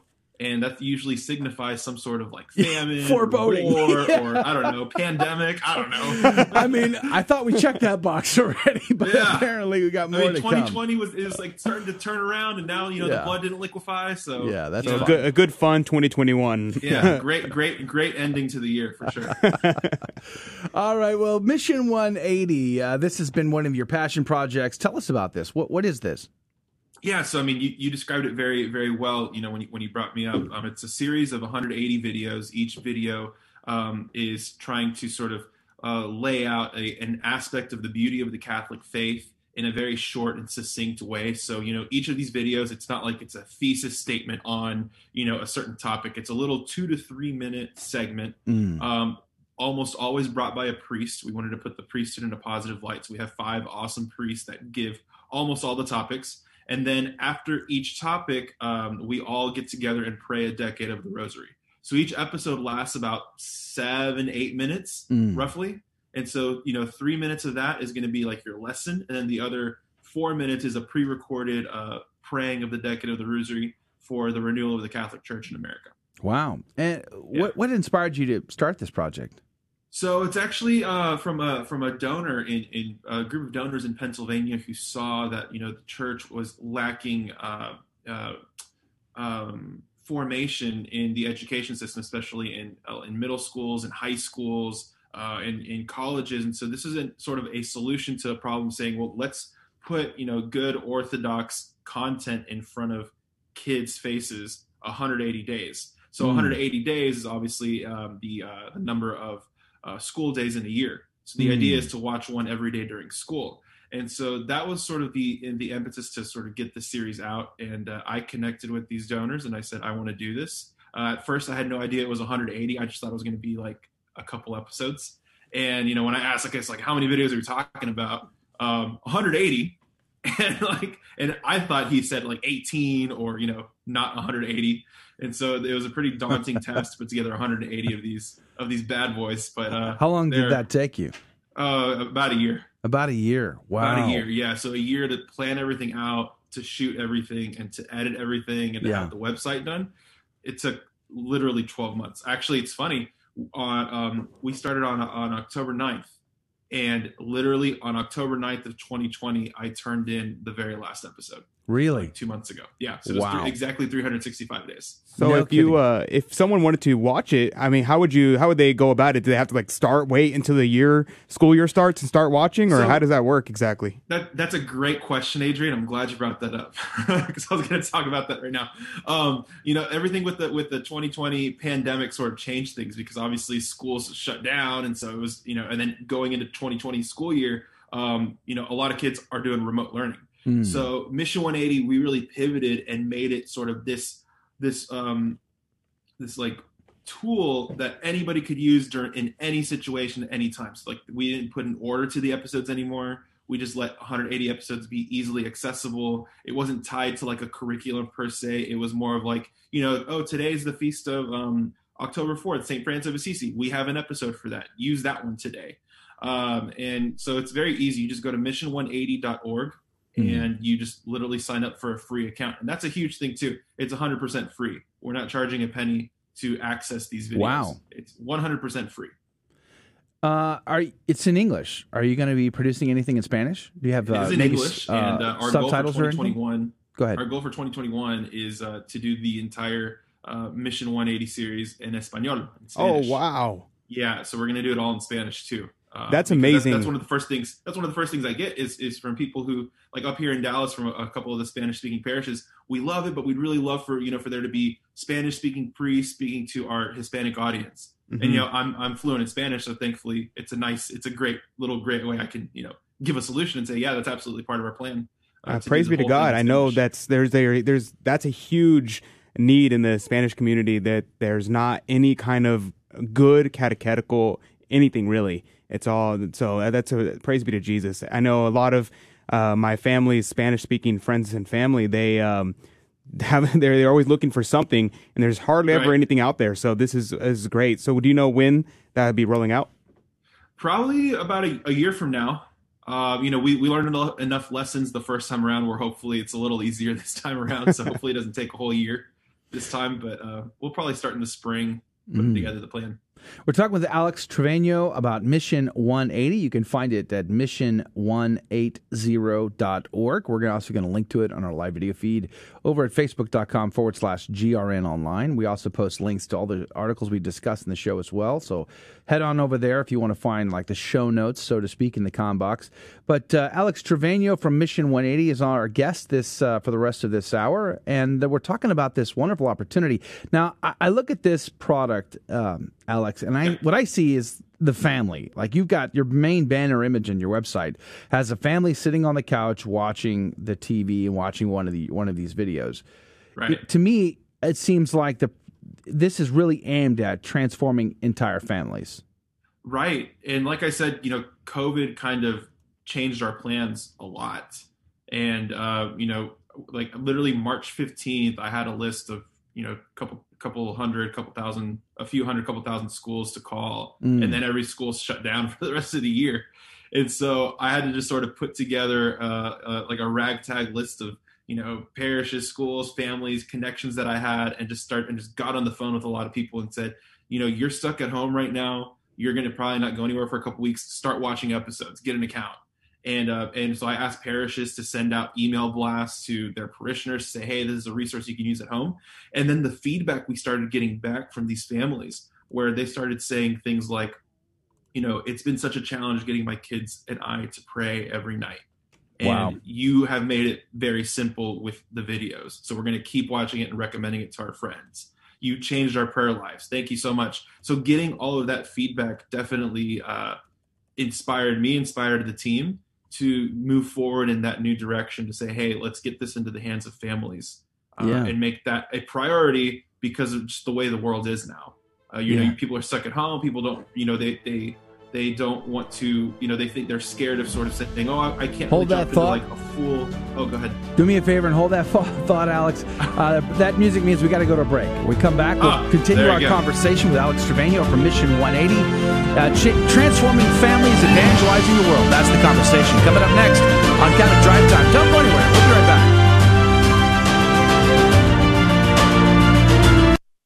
Your odyssey begins at the University of Dallas, the premier Catholic liberal arts university in Texas. With campuses in Irving and Italy, UD's rigorous core curriculum sets it apart. An education rooted in the great works of Catholic and Western tradition. An education that ennobles and enables students in the pursuit of wisdom, truth, and virtue. Undergraduate, graduate, and certificate programs are available.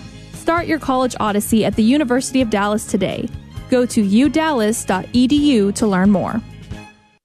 The daily Mass is moving to the afternoon. Holy Mass has been a beloved component of our programming lineup for 20 years in the early morning time slot on the Guadalupe Radio Network. We are excited to announce that the 3 p.m. hour will become a holy hour, starting with the Divine Mercy Chaplet, followed by sacred music or spiritual reflections, and concluding with the Holy Mass at 3:30. The Holy Mass on the Guadalupe Radio Network, every weekday at 3:30 p.m. Trouble with your car radio? No worries. The Guadalupe Radio Network has just released our new version of our app. With the app, you can get a crystal clear connection of your local station no matter where you are. You can also listen to podcasts of past shows and find more ways to connect with us. Getting the new app is easy. Just search the App Store on your phone for the Guadalupe Radio Network and either download it or if you already have it, choose the update option. Happy listening. To Jesus Christ. Welcome back to Catholic Drive Time, keeping you informed and inspired. I'm your host, Joe McClain. So good to be on with you this morning. We're in our final segment for today's program. Don't forget, tomorrow, tomorrow's going to be a great show. We're going to be speaking with Steve Mosher from the Population Research Institute, or better known as the Bully. Uh, he wrote the book, The Bully of Asia, about China. Tomorrow, it's all things China. Did you know China's in a trade war with Australia at the moment? They're building a $200 million facility right off their coast, and they've, uh, they've kept uh, 70 ships filled with Australian coal at harbor and not unloading and not letting the uh, sailors get off for more than five months now. They're stuck on these boats. It's pretty tragic. So we'll be talking about that and everything else about China tomorrow on the program. But joining us right now again uh, is uh, Alex Trevino from Mission 180. Welcome back to the program, Alex. Thank you. Thanks so much for having me. I didn't realize I was going to get cut off, or else Oh. I would have Yeah. succinctly told that. It's what that I story do. At the I end. cut people off. That's my job. okay. It says it. Yeah, right in to. the description of my of my tasks. cut off the guests as much as possible. It's all good. It's all good. you all, you're welcome to finish your point that uh, that you were trying to make before we had to go to break. No, you summed it up very, very succinctly. It's it's it's, it's become a family evangelization tool. It's really a thing that's bringing families together, especially during you Yeah. know, this crazy 2020 we've had. It's been a good it's been a good thing to see so many people use.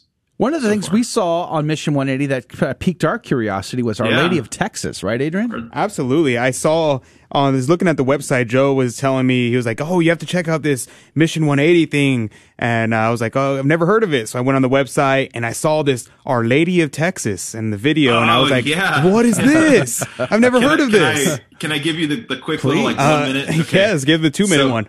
Right, perfect, even better. Okay, so um, so Janice Connell is an author from here in the United States, and in the 1970s, she went into the Library of Congress doing research for a book, and she uncovered these newspaper articles and I guess like magazines and journals of uh, George Washington getting an appearance of Our Lady, who we suspect is Our Lady. I mean, so he's at Valley Forge and he's sitting there. He's all dejected because you know it's going to be a strong winter. And what he says is the most beautiful woman in the world appeared to me and told me to keep fighting.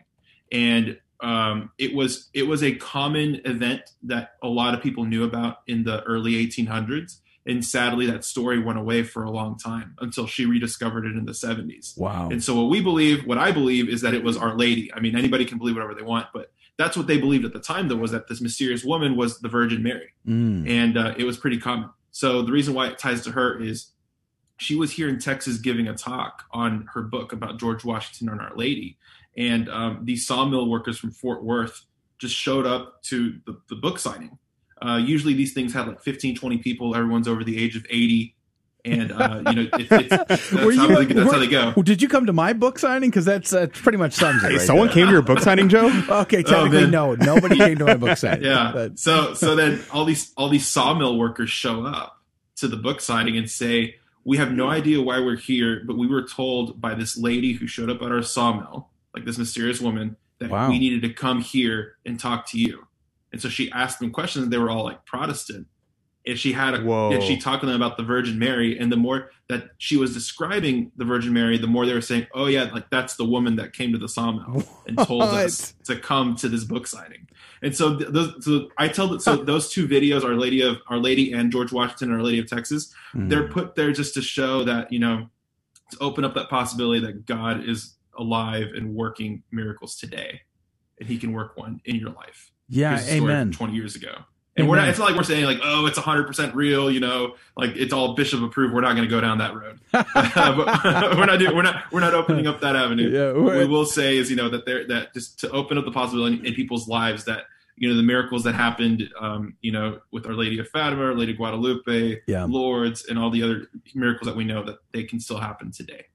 You know, and we just celebrated the feast day of Our Lady of Guadalupe last Saturday. It's one of my favorite uh, stories to share. beautiful. You know, and I don't mean story as in fictional. I mean like you know, telling the, the the actual events that are so powerful and so magnificent. That's why I have Our Lady hanging over my shoulder here. Yeah. Our Lady yeah. of Guadalupe to uh, to remind us of this monumental event that transformed.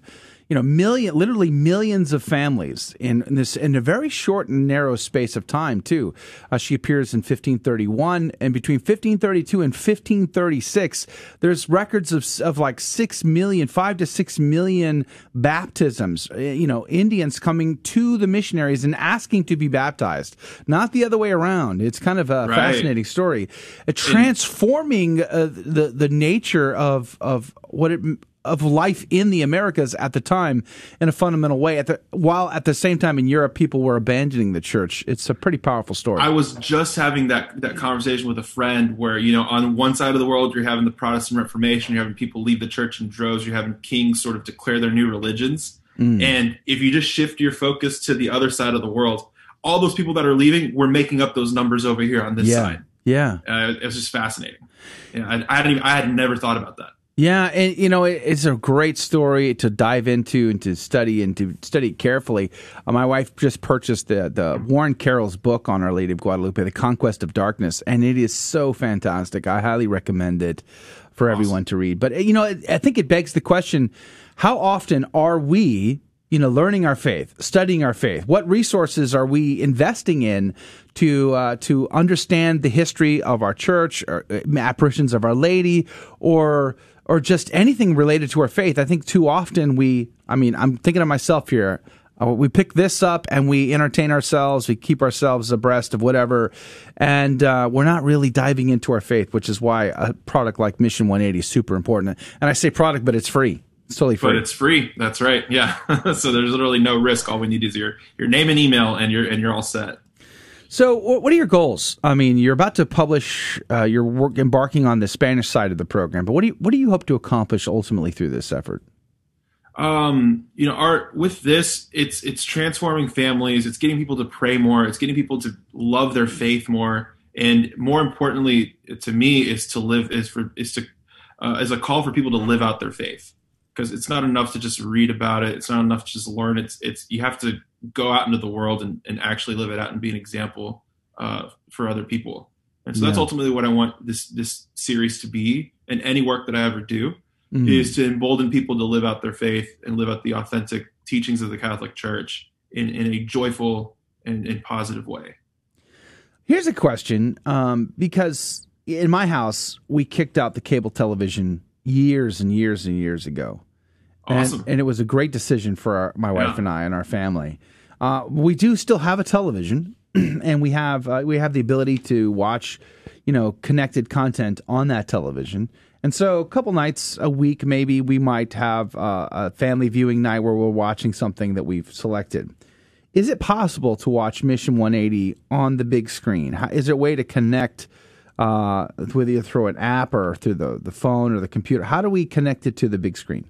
Yeah, yeah. I mean, there's there's plenty of options. You can HDMI cable from your computer to your TV. If you have an Apple TV, if you have like a if you have like a, an internet browser that's connected to your TV, you can do that. Um, you could SmartCast from your from your iPhone up to the TV. Nice. So there's yeah, there's plenty of ways to do it, and uh, there's there's I I, I know of, of plenty of people who watch it on like a big screen or um, on bigger screens than just their phones. Yeah, super important, I think, to have no that app, family if that's time. what you're asking. We don't have an app yet. Are you planning on it? I hadn't thought about it actually. so I, now I feel like I have to. now I've, I have uh, shamed you into it. I feel good about Yeah. myself. Okay, I feel like I've accomplished something today. Uh, all right, praise be to Jesus Christ. What a, what a wonderful resource we have available to us. Mission 180, mission180.org. Uh, we've linked to it, or actually, I would say my spouse is linked to it. She did the job for me. She didn't even wait for me to do it. She posted it over Awesome. at facebook.com forward slash GRN online. Uh, last couple of minutes we have on our program today, Alex. How are you and your family celebrating Advent? Um, we're doing, you know, the typical traditions of, uh, you know, like the, the, the wreath and we've like, I mean, I, I, was gonna say my my house. I tried to prepare, but I went full Griswold and I've just got like stuff everywhere. I couldn't help myself. Did you really? I mean, yeah, it's not but, even Christmas, um, Alex. But you one of the big, I know I'm I'm, I'm such I'm so bad, but um, one of the things I am doing though is uh, is and this and this just kind of happened happenstances. We're definitely we're doing the Ember Days.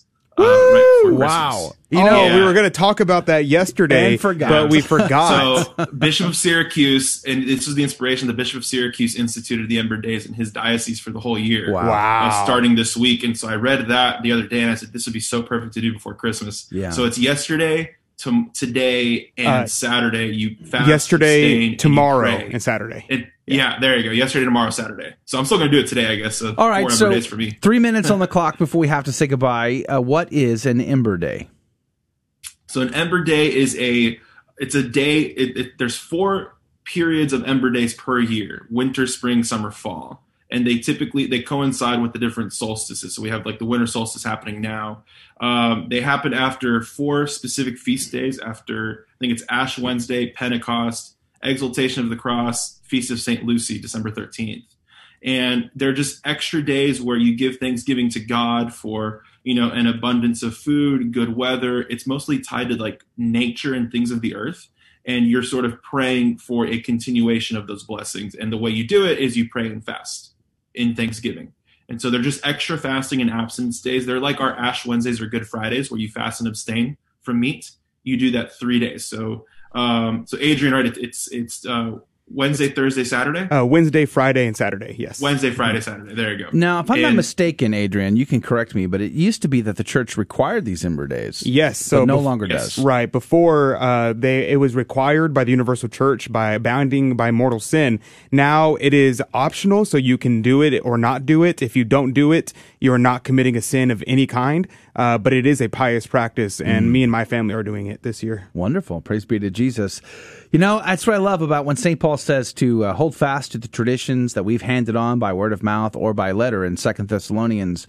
Uh, you know, what is the tradition of the church? It's not just the extraordinary form of the Mass, it's more than that.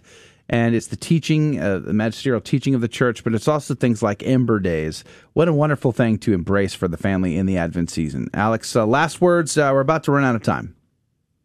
Last words. Oh man. Well, I, I will do a little plug Advent is for- about the coming of Christ, even the second coming, and you're now you're out Yeah. of time. Wow. Yeah. Last words. nothing. You I will, got nothing. I, I will do. I will do my line. No, I will do a little plug. Um, Real quick. You know, co-hosting GRN Live tomorrow. It's our last day. You kind of kicked the, kicked me off my job with your morning show, so thank you. All Um, right. Well, praise be to a lot of Jesus. tomorrow. Alex yeah, we're gonna have a lot Trevino. tomorrow. Alex Trevino from Mission180.org. God love you. God bless you. Thank you for being on our program today. Thank you so much. God bless you. We're looking forward to having you back very soon. That's going to do it for Catholic Drive Time. I want to thank Fran Fawcett for volunteering to read the news today, David Magianis for being a part of our trivia game show. We're praying Emily will get well soon and be back on our program. And, of course, Adrian Fonseca for uh, spinning all the plates. Adrian on the ones and twos, as I say, uh, producing the show. And thank you, dear listener, for being a part of our program. Subscribe, like, share, and tell everybody about the Guadalupe Radio Network and Catholic Drive Time. We'll see you tomorrow with Steve Mosher. God bless. Thank you for joining us on Your Catholic Drive Time, where it is our pleasure to keep you informed and inspired. Join us Monday through Friday at the same time, right here on your favorite Catholic radio station. Don't forget to connect with us. Just go to facebook.com forward slash Catholic Drive Time. Again, that's facebook.com forward slash Catholic Drive Time. Be sure to share more than just us today. Share Jesus with everyone you meet. Bye now, and God love you.